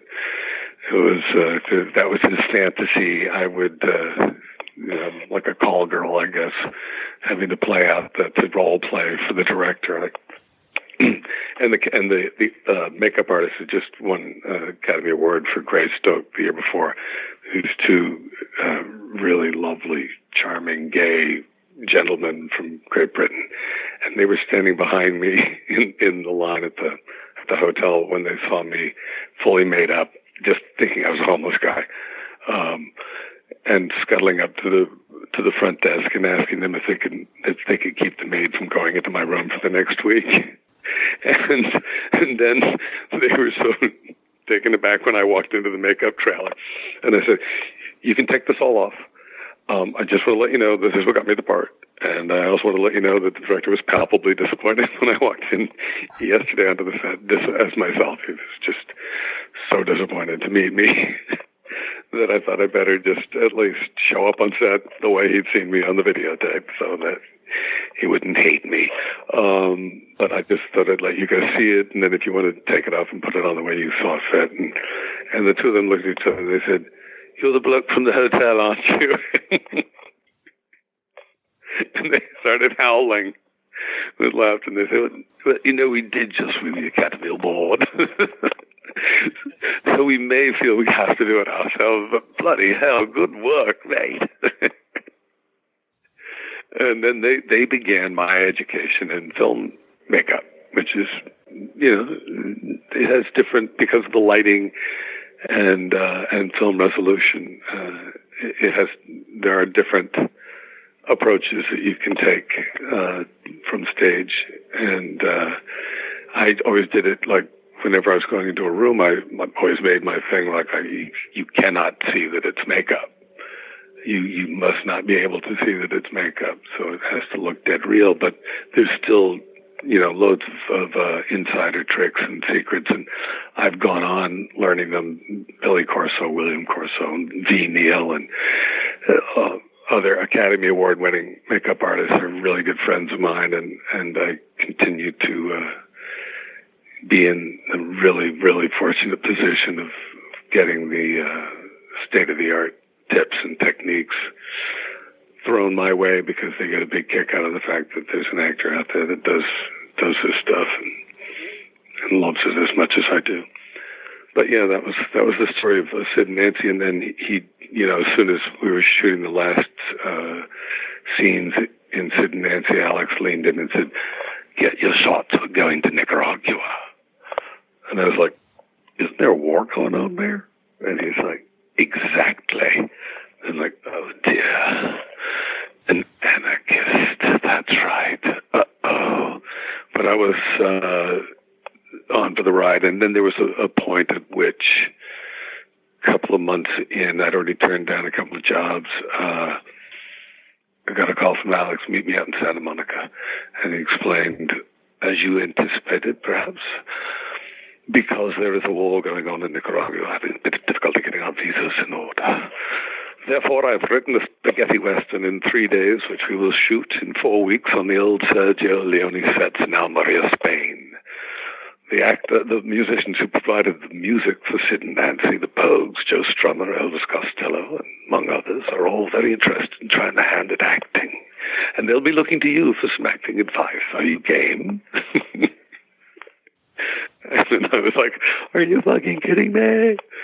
Yes, I am. But uh, you know, it was a wild ride, the Alex Cox ride. It was, it was, you know, in a way, just one of the most brilliant, talented guys I've known. But I've never met a more sort of self-destructive guy. In some ways, uh, his anarchy, his politics, just sometimes so extreme that it just got in the way of. Uh, like I do, I did feel like I watched a man shoot himself in one foot and then level his gaze at the other, and then blow that one off too but uh, I would not exchange for all the movies I turned down to stay available for his. Uh, I wouldn't exchange the experiences I had in Spain and Nicaragua for anyone else's movies or anyone else's career because it was such a deep, rich experience. Both cases, the people that I got to be lifelong friends with, and and the uh, cultural. I mean, especially Nicaragua, because I then did a film back to back with uh, another friend who hired me to do a film in Chile. So to go from the Sandinistas for three months to the Pinochet regime was uh, my mother had wanted me to be a diplomat or an ambassador or something dignified. And in in the long run, I ended up choosing a lot of my films for the locations they shot on and the education I could get, sort of geopolitical. And I always, you know, you'd meet the embassy when you're with the film, and and uh, you can then, you know, because I'm an artist and I, I draw everywhere I go, I go to the art supply store, which is near the university, and so I'd end up, you know, the cinephiles, the professors or whoever that recognized me from certain art films would bring me into the arts community of whatever city, whatever country I was in. And uh, then I could then introduce people from, you know, the deputy ambassador or junior diplomat could meet me down at the wood fire pizza place with the uh, head of the student union and knowing that they would have a very interesting connection over different subjects and set things up that if I were in politics, if I were in, in uh, you know, in, in, in the diplomatic services, it would have taken me three years of, dip, of you know bureaucratic red tape to set up those meetings, and so I, I've had really an interesting and varied existence based on access that being with the film has provided. I'm curious, you talked about how you would make yourself up to go into these roles. Do you still do that today? Is that still kind of your way of preparing your character? I try not to audition too much anymore. Oh, yeah, that makes sense. A little over it, yeah. Yeah, I still want me to put myself on tape for this and that, and if it's some great film, I, I will in a heartbeat. And if it's something that would require me, I just haven't in a while, but if it's something that would require a transformation, I would surely do it. Yeah. Um, I, I, in fact, there's a funny story. Uh, Jeannie McCarthy, who was in Sid and Nancy, uh, became a casting director, starting working with Vicky Thomas, who cast Sid and Nancy, and became one of the top casting directors in the business. Herself um, had was casting the year one, and um, brought me in to meet Harold Ramis. And there was some pressure on him to hire some Brit or or another to play the king of Sodom. They always want to go with a Brit to play a king. They say it's just the way they want to go so often. And uh, so I, uh, she wanted me to get a shot at it, and I knew I had to go for it. I had a, what did I have? I, I had been given, oh, what was this? This is trying to think. Yeah, one way or another, I had a Thracian beard from something that I had done, and so I, I got my spirit gum and my Thracian beard out and and glued it to my face, and so it looked like it was completely my own. It was a really high end lace uh, hairpiece beard that was had the, the Thracian sort of wave to it all the way down, and then blunt cut at the bottom, and it was it was hysterical. Uh, it looked very real if I was living in in Thrace, but it it it was a very odd thing to be like running across the street in Santa Monica. and and uh, I guess I, I guess I didn't meet Harold. I, I went on videotape at at uh, Jeannie's office wearing that, and I think a long a long wig that I had a long hairpiece, uh, and uh, the commitment that I had to to the the part. And I don't think I wore any other makeup than that, but but to do the part with this long hair and this Thracian beard, uh, I think went a long way to his going, well, fuck, and the accent and everything else that I did for the film. Just, it was, you know, this is more entertaining than Jeremy Irons. Let's go with this. We've seen, you know, he gets points for the glued on beard. Um, yeah, so yeah, I still do stuff like that, and I, and I that's the part of me that's no different than the the three or four. I have, I have a photograph of myself at three or four or something like that, playing Robin Hood with the rubber stopper arrow. But my mother had made this beautiful Robin Hood hat and outfit, and I just look so fucking serious and intense pointing the arrow, even with the rubber stopper. You you feel like, whoa, don't shoot me, dude. Um, and, and that's the power of a costume and and and makeup, and those are the two to me favorite parts still, uh, as much as acting with with another great actor and being transported um, in a scene, finding the costume with the costume designer, and finding the character in the makeup uh, and hair trailer, hair and makeup trailer, are just just just ridiculous joys for me to this day. You talked about being in independent films, and you were in some of the best independent films in the late 80s, early 90s, especially one that I don't think could necessarily be made today, which was Todd Haynes' Safe. And that was such a, a great film and such a, a great performance in that. Well, thank you so much. And, you know, interestingly, you know, you have, you obviously have a very similar taste to, uh, in directors that I do. Like I I I loved uh, Alex's movies. I, I got a lot of Mike. I did four movies with Mike Figgis, as I did four with Alex. Um, I, I got my first TV offer from a great television director named Colin Bucksey on Miami Vice because of Sid and Nancy, and the British directors started hiring me after that because they just loved the character of the New York scumbag drug dealer, and uh, that registered. And the and the film was so good, and Roger Deakins shot that film, and that was Gary Oldman's first film, and it was there was something iconic about Sid and Nancy, and Todd loved that movie, and for some reason he got in his head this idea when he was casting Safe that he wanted to see he wanted to meet me and because he'd seen me in other things too and knew that I didn't look like the drug dealer in Sid and Nancy, but that he'd never seen me play straight, just like not straight versus gay, um, but just a straight guy, like just just a, a normal dude. And so that was like his idea of interesting casting um, was to just have me be this just the straightest guy you could imagine from the valley who just doesn't have any any idiosyncrasies or any he's just so normal.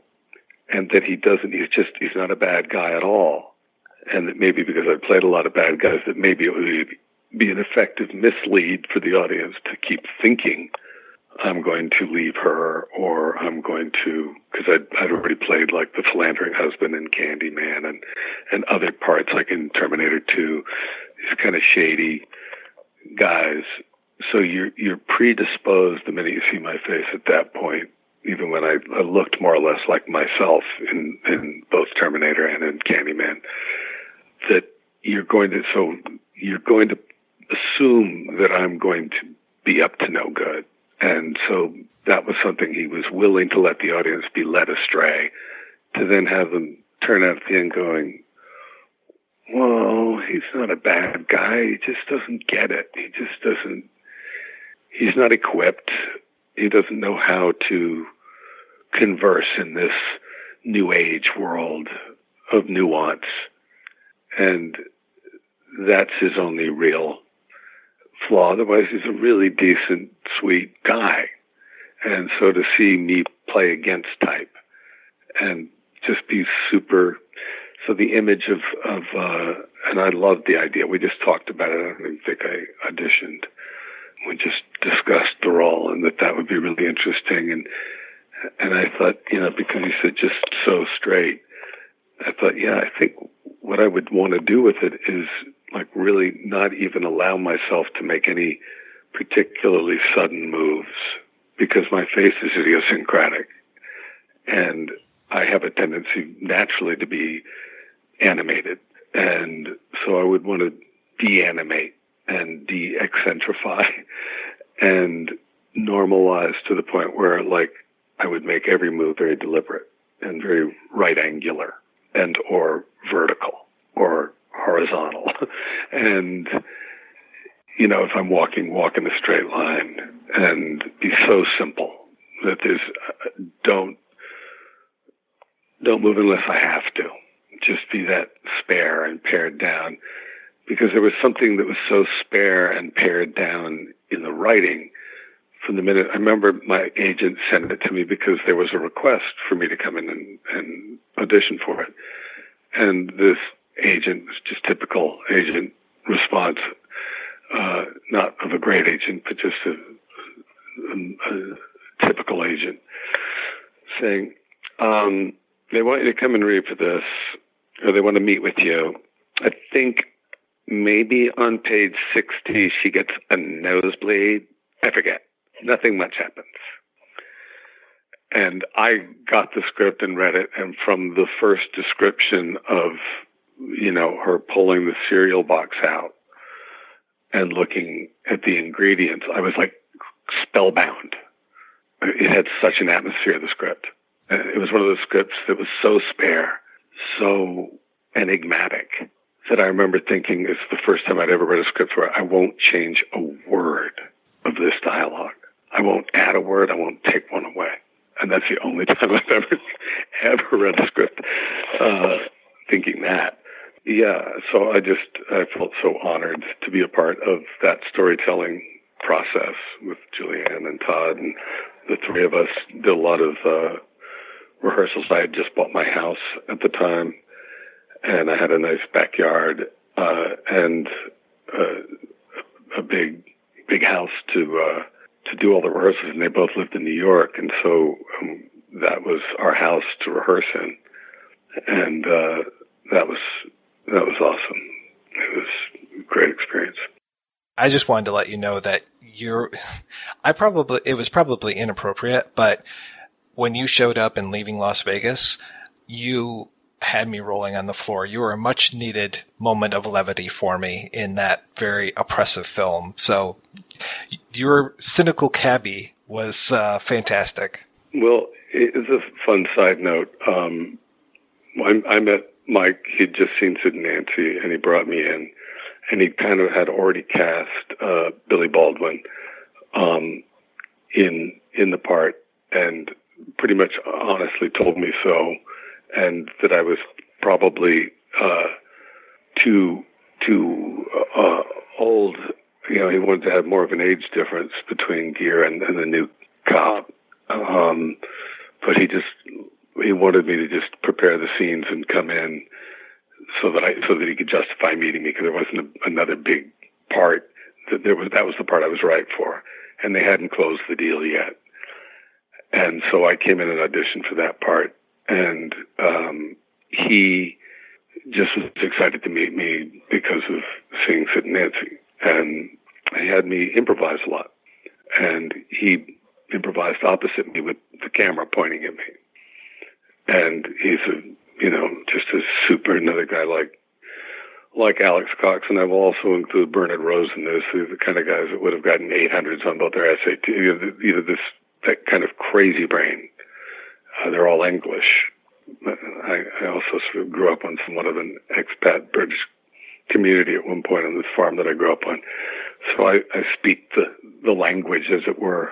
Uh, the, I have the vernacular of, of the British uh, sort of encoded into me through through my upbringing, and we just I understand them, they understand me, and and a lot of the the casting that uh, British directors do is is by just conversations, just like Todd Haynes was, in fact.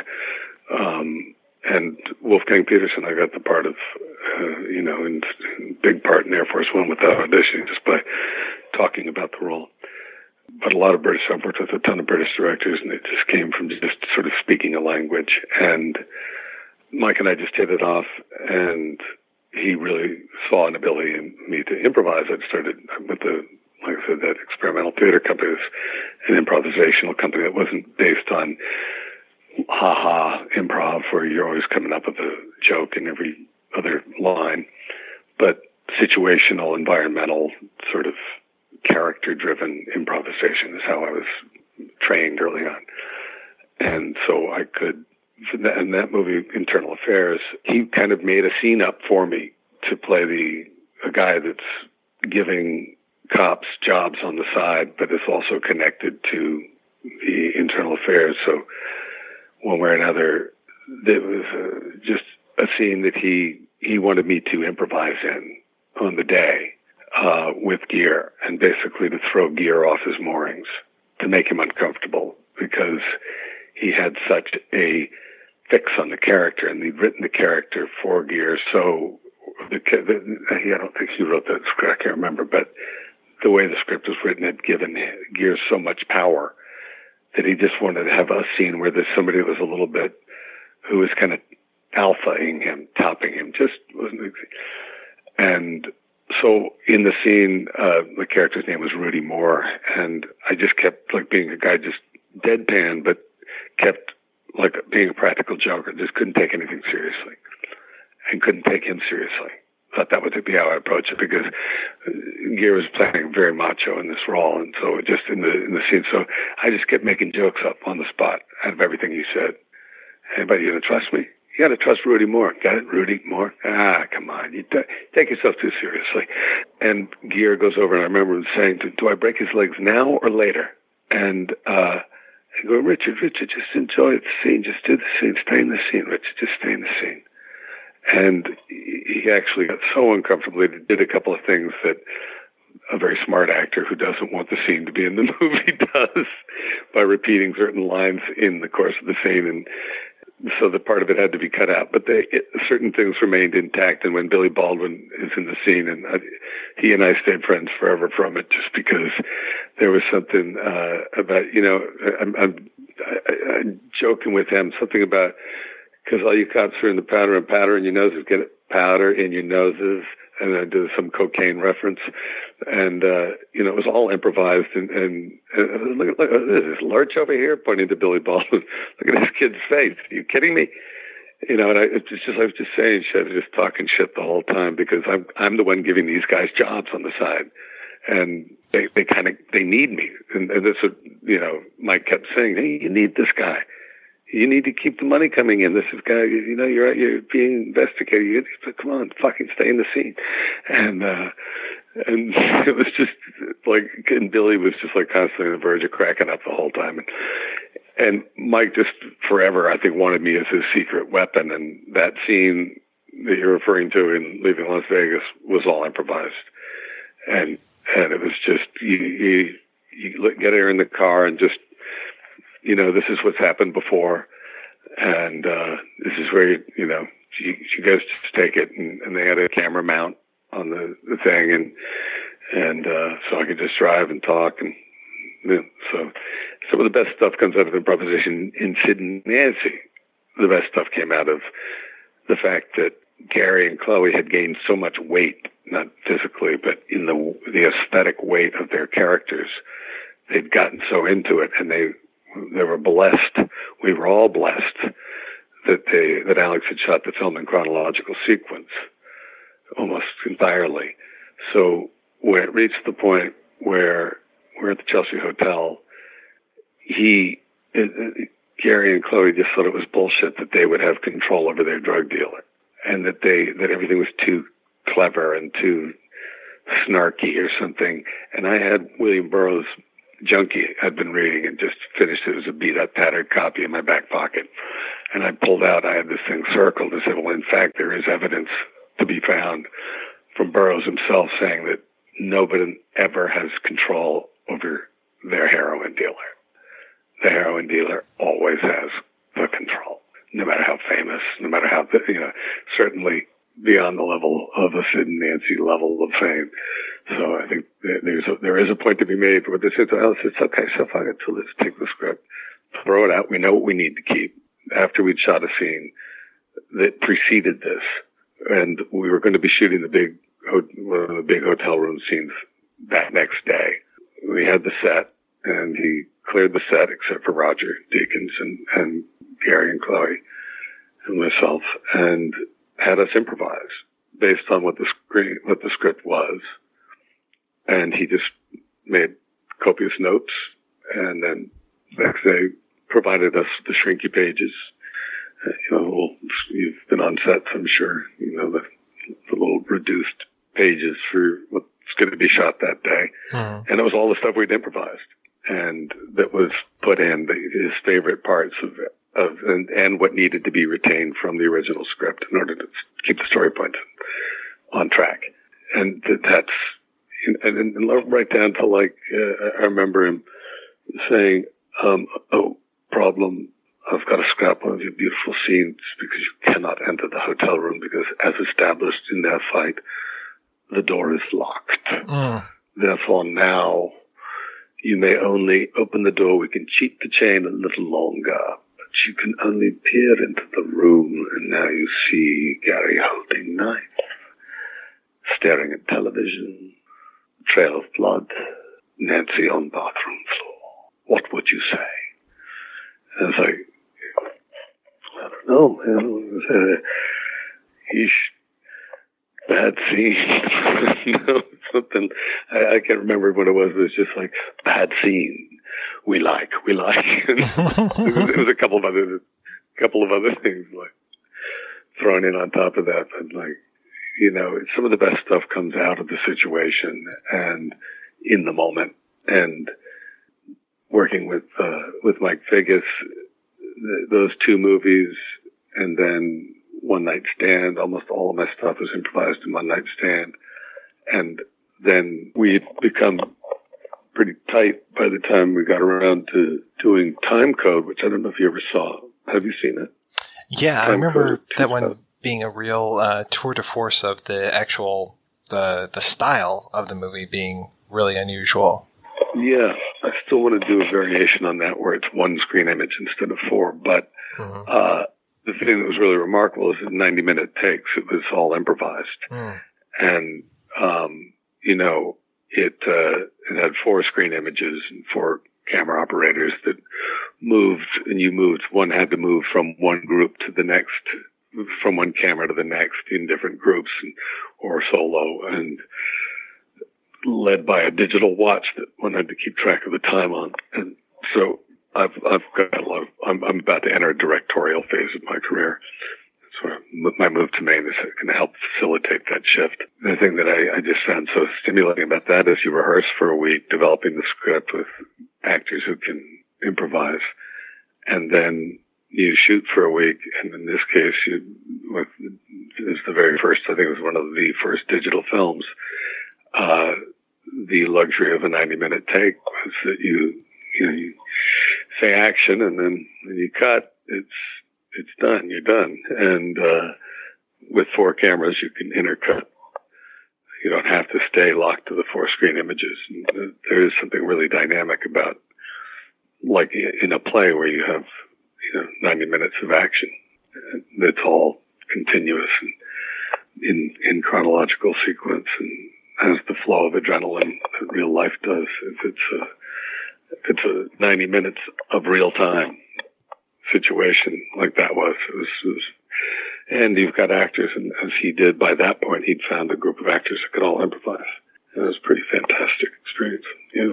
So you said there was a connection between Safe and Gattaca. I thought for sure there would have been a connection between Gattaca and another sci-fi epic that you did, which was um, Barb Wire. Oh, really? No, I'm just kidding. I'm I'm busting your balls a little bit, but I love Yeah. Barb Wire. To be frank, even though it's it's kind of cheesy, I really enjoy that film. Oh, it's terribly cheesy. I, yeah, I do too. I, what it is is that there. I, I, I think you're just enough of a cinephile to to maybe have seen some of the uh, the, the guy that wrote that was really smart and obviously very clever and basing it on on uh, Casablanca. Yeah, that was great. Pam, Pam Anderson in the in the Humphrey Bogart role was just enough to throw everybody off the scent of that. But uh, for the most part, I, I kind of there were a few of us that decided to make our references just obvious enough to to make it known. But uh, they fired that director after ten days because in that ten days, uh, when they first started shooting, I think right before they started shooting, I guess Pam showed up in in the all leather clad at, at the Cannes Film Festival as barbed wire with the barbed wire tattoo and ten million dollars was added onto the budget. and suddenly and suddenly it wasn't his movie anymore. It had been taken away Right. and given to a very flashy rock video director who was great with visuals but just had never really didn't know anything about it. We work with actors, and so it was it, it was certainly not the movie it could have been. It should have been a weird, dark little indie, uh-huh. and so it the script still had in it certain sort of futuristic elements that are just interesting enough that I thought you might have been able to thread a connection, but I was very surprised. I, I, I believe you humor much more. Yes. so do, yeah, please tell me about Gattaca and, and how you came to that one. Well, it is through safe, and it was. Uh, I think um, I, I'm. I'm not just being modest in in saying it. I think it was uh, quite honestly because um, Andrew Niccol was such a fan of safe that he he wanted to borrow uh, a palpable um, element of the atmosphere uh, and bring it into Gattaca. He, he liked my acting. Obviously, I was the only actor that he cast. And perversely, I think the casting director, I won't name names, but I'll, I'll be honest and candid about it, has always held a grudge against me because she, he, he was a first time director. He'd gotten to direct it because he had sold the Truman story with the caveat that he would get to direct Gattaca. Uh-huh. And but a first time director is going to be given one of the most powerful casting directors uh, to sort of guide him through the process with the studio as, you know, just, it was sort of a given. And this very powerful casting director didn't, didn't, I remember him telling me just how, how not kindly she took to his announcing to her that that role was cast from the start. It was the only role. He said, no, we'll, we'll be looking for, but I, no, no, uh, Dr. Lamar is, is, cast. Which is, what do you mean? I have several great choices for the role. It's cast. Why? And, and I, and I would say that it was, you know, not just, just by any means his wanting me as an actor, but because the meticulousness of his aesthetic and Right. his research and like is it just three to six hundred pages I can't remember of images. And I remember the table read who we had you know fantastic people that weren't in the movie but there was just this table read assembled so he could hear the script read. And I was the the only one that was cast already. Uh, so I'm the only person that heard all these other great actors read these parts. Um, but he showed us at the at that table read this book that he'd already assembled with photographs and drawings and articles and you know just mostly photographs with all the science and and you know slides and just all kinds of things in this presentation that was just mind blowing and uh, I, I just remember feeling like I was looking into the future when I leafed through the pages, and and there was something I think that Todd created in the atmosphere of Safe that had a really a, there was something futuristic and sci-fi and just disarming, Um, and the fact that the day that we were supposed to start shooting Safe was the day of that the big earthquake in L.A. And so our first day of shooting was postponed by four days. And the whole time we were shooting, we were experiencing aftershocks. And they were big aftershocks. And uh, when we were, the whole time we were out at that retreat, we would have to just go flying out of that building, which didn't seem particularly secure, and go outside. And right outside where we would all run to get out of the building was this cluster of I think it was an oak tree that had four massive trunks, sort of all sort of like a bouquet. You know, those trees sometimes that just grow together, and it's four big trees together as one because it's four. So it just I, I forget what kind of tree it was. Maybe it's a particular kind of tree that does that, but it happened to be out there uh, north of uh, somewhere like Malibu Ranch or somewhere out there where we were shooting, and we would just watch this massive tree shake and shudder and shimmy in the aftershocks. And it was, you know, we were just, it was, and it was right through there that, that, that we got to see that incredible, indelible image of the guy that, you know, I think is on the poster for Safe, the guy that's kind of got the ga- uh, oxygen mask on and the tank on his back and he's scuttling around and it looks like an alien and it's just somebody who has environmental illness that needs to go around with a tank on his back, but he was almost wearing like a spacesuit kind of look as he went through that landscape.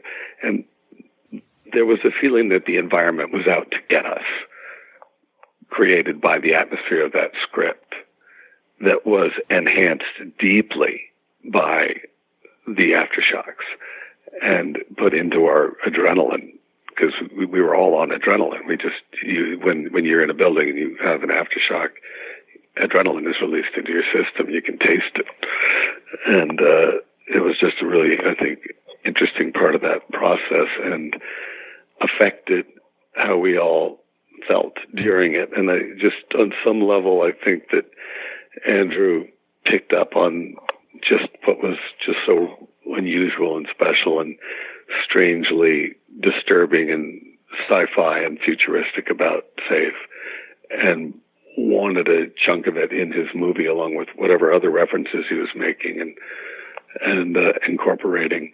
And I was I was that element for him as well as a good actor to play the part of the doctor.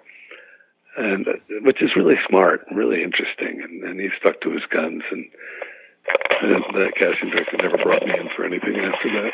It's funny, like she took it out, she you know, somehow held it against me. the people who ended up on screen, it's such a great mix, and just you know Ethan Hawke and Uma Thurman, and then to have Gore Vidal to show up as uh, in an acting role was phenomenal. I mean, such a great mix of people. Even Alan Arkin.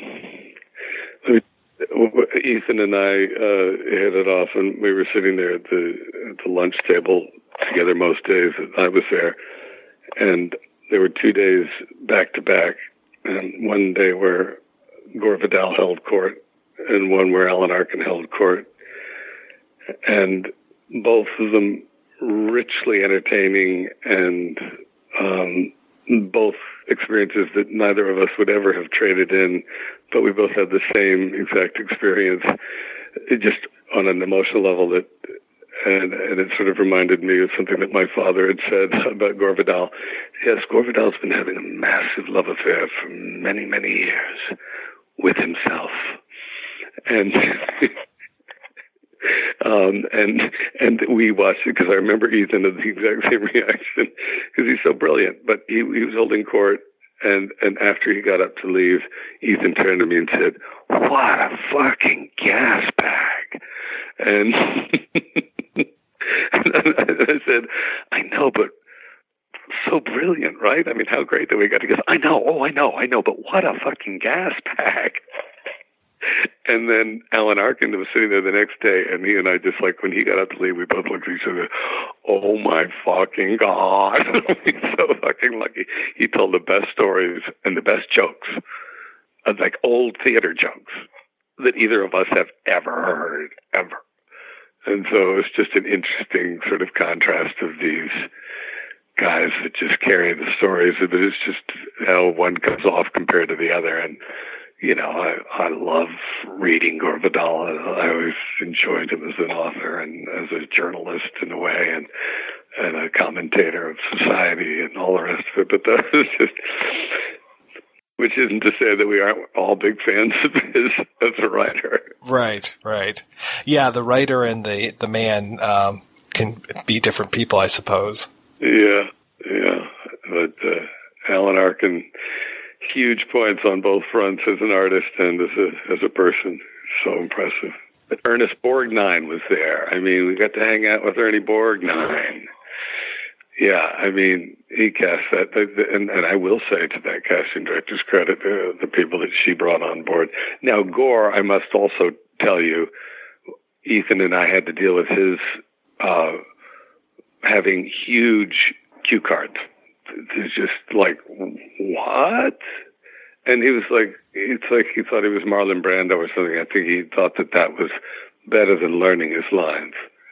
And you could just see his eyes going from side to side as he read his lines, and it sounded like he was reading his lines. And, and we thought, like, oh, come on, man, just learn your fucking lines. Look at us. we're the ones talking to you, not that big cue card over there. Um, but you know, it was Gore Vidal, and it was a brilliant, uh, brilliant use of him in that, and just as it was Ernest Borgnine and Alan Arkin, and all the choices were great. And Uma and Ethan has a good call on chemistry. I was there at the table the day they met. That, that I was there at the lunch table the day they met. Yeah, there were some sparks a flying. yeah. Hey, I was there when Tom and uh, and uh, Tom Hanks and and Rita Wilson met. Yeah, I was I was there for their first encounter. They're they're one that that uh, stood the test of time. The famous Hollywood wed- marriages, and and uh, you sometimes come in contact with. It, it ain't easy in this crazy business. Take my hat off to no. them. But uh, yeah, so that's a connection uh, safe to uh, Gattaca. And then if you want to ask anything else about Gattaca. Well, I did want to uh, ask how that urine tasted. Um, that's right. I'd completely forgotten. I, is that in in the uh, that's in the um, on the DVD outtakes, right? in the outtakes? Yeah. yeah, that's right. That's right. That was because it wasn't uh, actually urine, but I think I did think that that would be a funny thing to do for a, an outtakes if they did. Nobody knew. I don't think anybody knew I was going to do that. I don't think I've ever had anybody reference that before, so I completely forgotten about that. I think it was just good old lemonade or yellow food coloring or something. I'd watched it being made though, so I knew I was safe. Although I've have I've heard that you know both uh, monks and uh, people climbing in in in the uh, high mountain peaks have uh, had to survive on their own urine at different times. And if you're dying of thirst, uh, I guess it's a quencher. I did say kind of in jest at the beginning that I haven't seen all 231 rules that you've done over the years, but of some of those, what have been your favorites to do? Well, you cited a lot of them, and I really enjoyed this interview because of the ones that you, from the very beginning, uh, referenced. Even you're mentioning Fire in the Mountain, which is, I, I didn't even know if that was on my IMDb list, but I, I sure got a kick out of working with, you know, as a kid coming into the business. Like I said, I was just a kid pretty much, and, and to, to be working with Buddy Ebsen and Ron Howard, Opie, and, uh, you know, Jed Clampett and Opie at the same time. Come on, you just pinch yourself. Film that I, you know, I've worked with uh, my favorite Martian uh, on on the Incredible Hulk. XB. Well, he wasn't my favorite Martian. I wish I'd gotten to work with that guy. He was great. You know, on MASH to, Harry Morgan, I, you know, and, and Alan Alda, all those guys. Uh, those those things you referenced, even in passing, seem like inconsequential uh, sort of credits, but um, they were incredible experiences for me as a kid starting out because you're you're wide eyed and, and stuff. And and even you know though I I wasn't like a Clint Eastwood fan particularly by any means of his politics uh, when I was growing up and even of his acting uh, when you when you get hired to work for him, uh, you know you're you can't help but to be impressed, and, and you know then to be able to incorporate uh, stories of his where you get to do an impersonation of him doing him talking to you. That's as as, as much fun as it is the the ones that that were your heroes like Al Pacino and getting to work with him both on stage and on film and and uh you know so there's there's like kid in the candy shop kind of uh experiences left and right. I would say Apollo 13 because I was so infatuated with space and uh in the original I was a, little little boy when the first programs were started, I was up for had a bunch of callbacks, and I think it was between me ultimately, even though I was a little too young, and he may have been a little older. I was a little younger than than Alan Shepard was at the time. Um, for the right stuff, it was when I first came to Los Angeles. Uh, I was I was got a lot of callbacks for that. It was very close, and um, so getting in Apollo 13 was like a dream come true just to be a part of that, and because they shot a whole lot that didn't get included, uh, and I was fine with that because it was a testament to how brilliant the film was. Um, that it didn't need to be included, but I was, as Ron referred to me, his insurance policy, because I was head of the press corps, and we did have a kind of space school for two weeks before we started filming. They'd recreated the set uh, Universal's back lot of NASA as it had been in the 60s. And uh, these guys that had been in charge of, you know, ground control Houston in NASA in the 60s, as well as Jim Lovell and, and others that had walked on the moon, were there as technical advisors teaching us about, you know, basically teaching us space school for two weeks before we started filming. And, and that was such a deep, rich extraordinary experience. And I had a particular sort of area of study that I was being given because I had to extrapolate techno terminology into layman terminology so that they could have a whole series of scenes throughout the film that they could cut to at any given moment if they needed to of the press corps sh- shooting questions at me, uh, technical questions at me about what's going on as a an assist to the audience to follow what was happening, and so I could then improvise and extrapolate into layman's terminology these different technical things, and um, it was a very exciting thing to get to film, and very cinema verite, and and it was a big movie to get to do that kind of improvising, and was fantastic, and it, Ron loved it, and the camera we we had all had a great time, and and at the end of the day, when he said, you know, it's just the fact is that there was just such an adrenaline, uh, you know, sort of momentum to the film that they didn't need to have everything explained because they were just on board for the ride. And he said, but I can't tell you how much you facilitated putting my mind at ease throughout the entire process, knowing that I had any one of these scenes to cut to at any time. Uh, that I needed to, and I think we always maintained a really good connection, even though for whatever reason he hasn't found. I know he always, every time I run into him, he's always saying, God, what did I see you in the other night? You were so good. He, he's just always been really a kind, kind supporter. He was the executive on 24, and I didn't have to audition for that because I know he, among others, gave a thumbs up. Yeah, he was just a fantastic human being. And and working with Rob Reiner, you know, again, here's somebody you grew up watching and all, and, and then I went in to read Jane Jenkins and Janet Hirshenson, two casting directors whose names I like to mention because they cast me in Apollo 13, they cast me in A Few Good Men, they cast me in uh, Air Force One, and she's one of the biggest movies I've, I ever got to do. And I, I, I almost did a whole bunch of other incredible movies thanks to them. Um, but they did put me in a, just a string of great films. And they brought me in for one part it seemed like I was a little too young for the one that I got. And so Jane hadn't brought me in, but the part that he had that they brought me in for, I was in the middle of reading, and Rob said, "Wait, wait, stop! He's way too good for this part.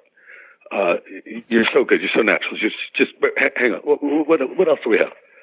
What about Captain Whitaker? I'm not too young. No, no, no, no. Go on the hawk. Go, go, go take. I'm sorry. Yeah, you, you'd, it'd be like a call remit. I understand. And just go take a look at Captain Whitaker. And uh, I did. Yeah, oh, yeah. This is perfect. He's perfect for this. Yeah. Now, guys, go ahead. Yeah. So uh, I got to to I did a little research going down to the Navy base and interviewing. It was sort of an amalgam of two different parts, both the professor uh, of law and a, a captain and and I got to interview interview both at the naval base in, in uh, San Diego, I guess it was. I forget, but um, you know, I've just North Country was was a bell ringer of an experience just because of the the level of that cast. Uh, I don't know if you ever got to see that, but if you haven't, I recommend you do, just because it's just one out of the park performance after the next, um, and an underrated film. Uh, about the first class action lawsuit um, about uh, sexual harassment against women in a very male dominated environment like uh, the mining industry was at that time in, in Minnesota. And just, we all bonded. It sometimes happens a, a certain level of, just like in Sid and Nancy, and, and, and there's one that you may not have seen, the, the cherry orchard in in we shot in Bulgaria at the ex king of Bulgaria's estate. I was the only American in it. Uh, Charlotte Rampling and Alan Bates played the, the brother and sister, and wonderful actress Melanie Lynskey, and, uh, and it was Gerard Butler's second film, but Andrew Howard, and just uh, Welsh and two Welsh actors, Scottish actor. Melanie's from New Zealand, and and Tushka Bergen from Australia, and just you know, it was an art film that uh, he, Michael Cacoyannis, who directed uh, Zorba the Greek and Iphigenia and Aulis and Electra and all these other great, great films, uh, had spent the last six years writing a film script of, and then spent a year going around the world to cast it and uh, had this idea in his mind, and we all fell in love. Just like it was just something about that group of people that he found that he wanted to tell that story, and uh, the faces and and the voices. Katrin Cartlidge passed away the year after. It was just she's a wonderful ectomorph in, in Naked, along with David Thewlis. There's, she's a dark haired, dark haired girl in that. Just way before her time. She had a rare blood disease, and we lost her and broke all of our hearts. She's just an incredible person and, and actress. And uh, he he set it up so we all had to be there from the first day to the last day because he was a theater director and he just wanted that experience. And uh, he had everyone's last scene be their exit from the cherry orchard and the day they leave. And um, there was a rain machine. It was at night, and we all just exited out into the rain, out of the church, just sort of making our last look around before we left. And one by one, we sat outside in this marble courtyard. It's extraordinary with the cherry blossoms. The, the biggest cherry orchard anywhere in the world was there at that ex-king's estate in Bulgaria. And the blossoms were you know, just in full bloom and, and the scent of them in the air. And we all knew that, that this, this was over, this experience, and that we'd all come together and that and we all were both, I think everybody was a theater actor as well as a film actor. And just had this feeling that we, we were this gypsy tribe that come from a hundred broken families where we meet and fall in love and come together as a family. And then the family disperses, moves on, and you stay in touch with certain ones here and there, and you see them again. Some you never see again. They die, and, uh, as Alan did, not too long after, and Michael Gough and, and others. You know, you just you never know. It, it was an incredible moment telling that story together, and uh, that's that's uh, you know, there's been a few of those that I just feel so extraordinarily fortunate to have been a part of. And, and that's what I want as a director. I want to bring those kind of magical people together with a magical story and great writing and uh, great, great people and great, you know, cinematographer and, and bring a crew and, and tell a beautiful story and have everybody, because I really am convinced that when you've got uh, that kind of magic, uh, the storytelling is enhanced. Well, there is so much more I want to ask you, but I'm hoping maybe we can talk again one of these days when you have finished up your first directing effort. Let's save it for then, yeah, because I've certainly yammered on to give you plenty to have to edit through in order to get something you can use now. So, um, but but but reach out anytime. All right, we'll do. This has been fantastic. Yeah, I've I've really enjoyed it too. I, I could tell. You know, sometimes you just sort of get a blank on things at this point, and I could tell this is going to be a fun one. That's why I had to wait until I really had the time I could uh, I could take to commit to it. And, and thank you for hanging in there with me.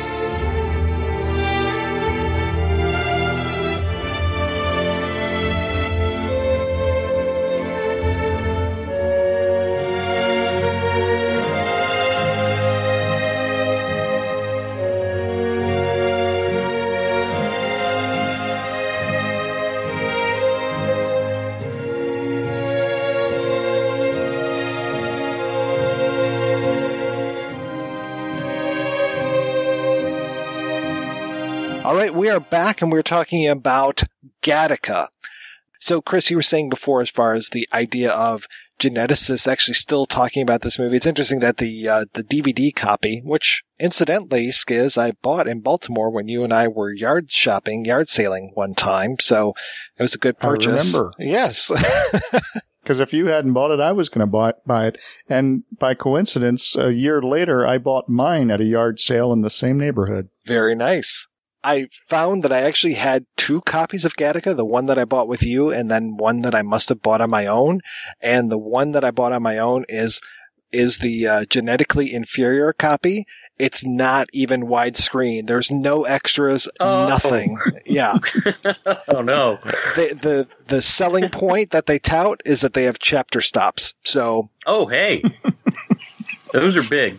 Also, to add to the irony, I'm going tomorrow to uh, donate platelets at the Red Cross, and I last time I was there, I watched a movie. They have a movie selection because it takes about two hours when you donate your platelets. So I am bringing them my old copy of Gattaca, the one to 1.33 version, and they can keep that in their video library for other people to enjoy. There's kind of that's almost poetic in a way. I like that. That will make some uh, science nerd chuckle when they see that. I read also a really interesting look at this movie in terms of it being a passing movie. And if folks don't know what a passing movie is, they, they, I would say that the, they're a thing of the past, but they still happen. There was the, what was it? There was a movie with Anthony Hopkins where it was a passing film, and I think it was based on a Philip Roth book. That's, I believe, a passing story. And of course, things like Imitation of Life or Pinky or some of these other movies, especially more in the 50s and 60s, were about usually women of color who were passing for white women. Occasionally they would have men of color passing for white guys. And then you go, you know, the other way and you have, uh, like Soul Man and you've got that, oh God, what was that? Um, the one with the British comedian who was a black guy and was playing a white dude. I remember the poster for that. True identity. And then you even get things like, um, Whoopi Goldberg passing for an old white dude. So they were kind of lampooning passing films with those, but the other passing films were usually much more dramatic and it was this whole idea of, you know, oh my gosh, I didn't realize, some of it was, I didn't realize that I had, you know, black blood in me. I was a mulatto, blah, blah, blah. So it's, uh, but there was some movies where there was purposeful passing going on and there was that, always that fear of being caught.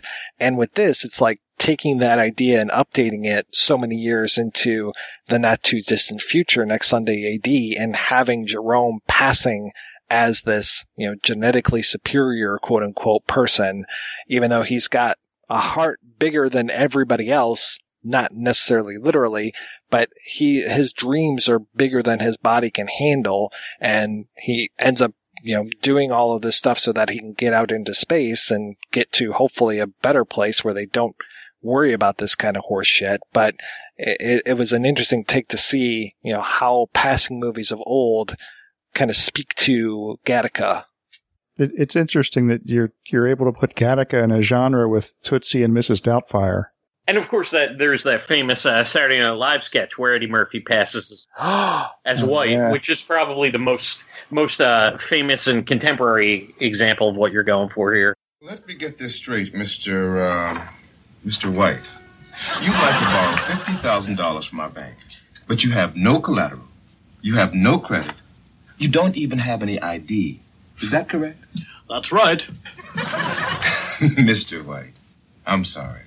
This is not a charity. This is a business. Uh, Harry, why don't you uh, take your break now? I'll take care of uh, Mr. White. Okay. Thanks, Bob. That was a close but one. It certainly was. We don't have to bother with these formalities, do we, Mr. White? Huh? What a silly Negro.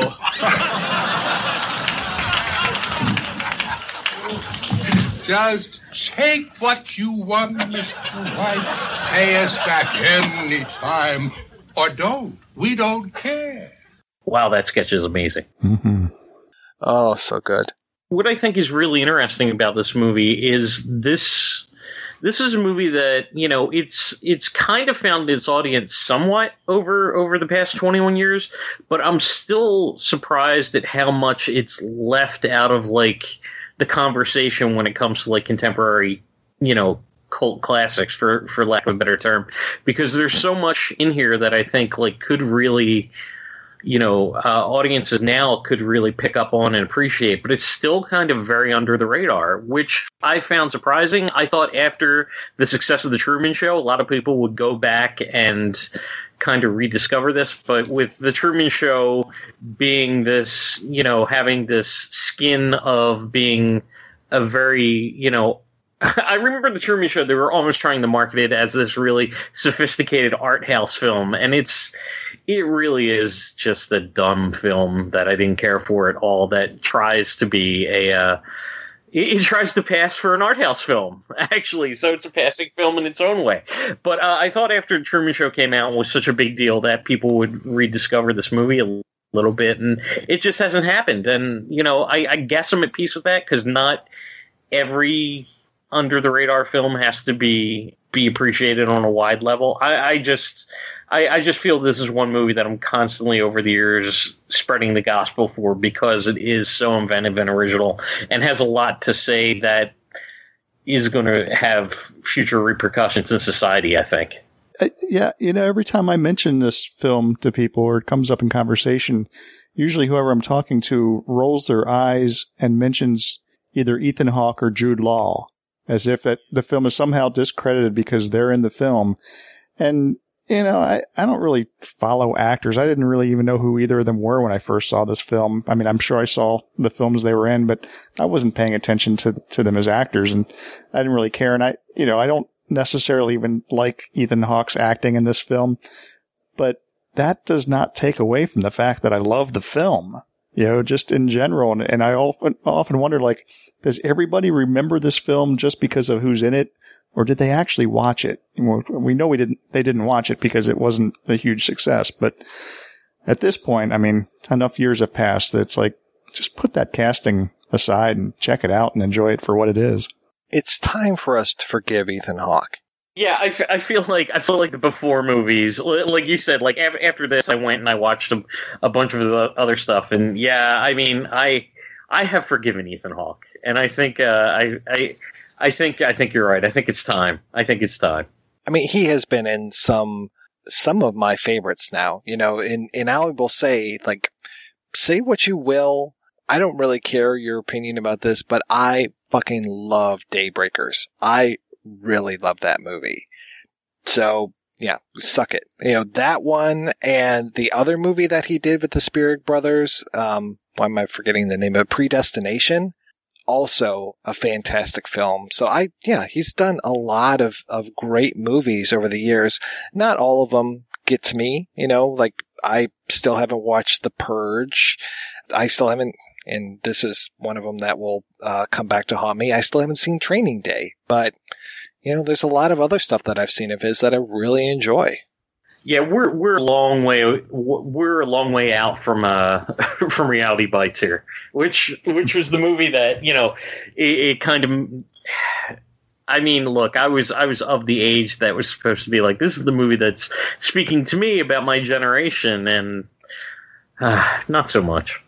And I will I will recommend if people haven't seen in time. Check that out. That's another nice movie as far as a contained sci-fi story. And it also deals a lot with the haves and the have-nots, uh, when it comes to that storyline as well.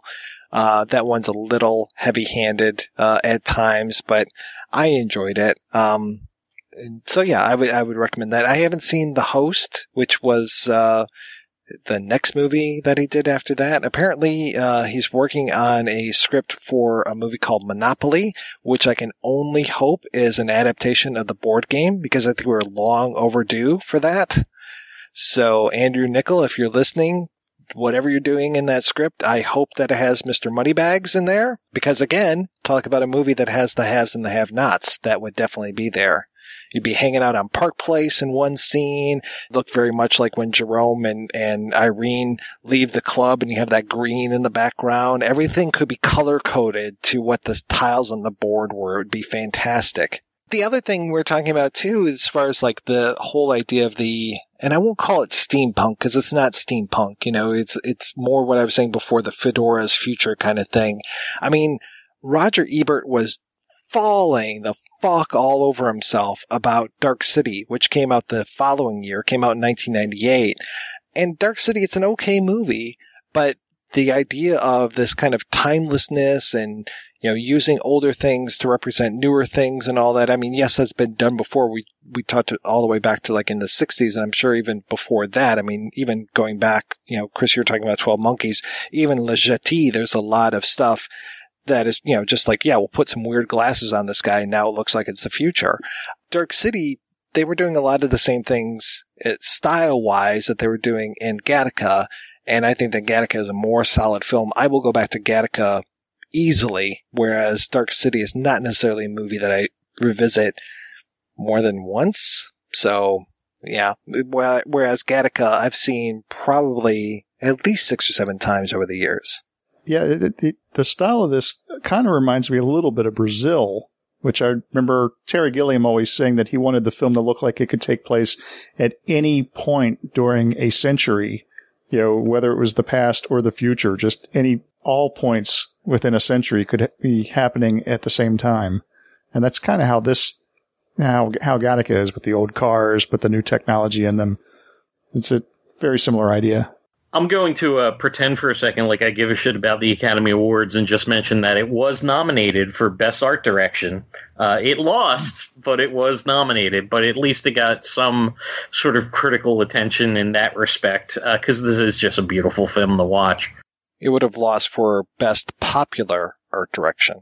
This is normally where we take a break and I play a preview for next week's show, but there really aren't a lot of trailers for the films that we're going to be covering over the next month because we are returning to Czechtember, where we look at a handful of Czechoslovakian films over the period of September. We're going to be kicking that off with a discussion of And the Fifth Horseman is Fear, where I will be joined by Ben Buckingham and Kat Ellinger. Till then, I want to thank this week's co-hosts, Skizz and Chris. Boy, there's a lot of S's in that sentence who you'll be hearing again from soon via our episode, The Public Image is Rotten. So Skizz, what has been happening in Baltimore lately? Oh, what hasn't been happening in Baltimore? Um, been working on some films, or actually been working on promoting some films that I stopped working on, and uh, just making a lot of music in this town. I hear that that movie that you worked on for like 19 years, that that's actually done now. Yes, Ice Pick to the Moon, the documentary on Reverend Fred Lane and Raudelunas, is now on the festival circuit, as is Sickies Making Films, uh, Joe Tropea's documentary on film censorship that I co-produced and DP'd. Both are uh, playing at festivals, hopefully near you now. And where can people go to find out more about those films, Skizz? Uh, the Fred Lane film, you can go to fredlanedoc.com, and Sickies, you can go to sickiesmakingfilms.com. How about you, Chris? How is everything in the city of brotherly love? Uh, great. no, things are things are fun here. I'm just uh, gearing up for uh, it's convention season. Uh, I do a lot of work with like uh, New York Comic Con and things like that. So I'm just getting ready for all that. And uh, yeah. And how about you? Is there a good place where people can keep up with your stuff? Yeah, you can uh, follow me on Twitter at Bionic Bigfoot and at Sci-Fi Explosion. You guys are the worst self promoters in the world. You should both take a page out of the Chris Gore or Lloyd Kaufman playbook. Oh my god. I should have heard like 12 Twitter references in there, an Instagram account, and neither one of you mentioned Instagram. You're, yeah. you're, you're falling behind. You're slacking. Both of you slackers. Social media is poison. Yes. mm-hmm. All right. Well, thank you guys for being on the show. Thanks everybody for listening.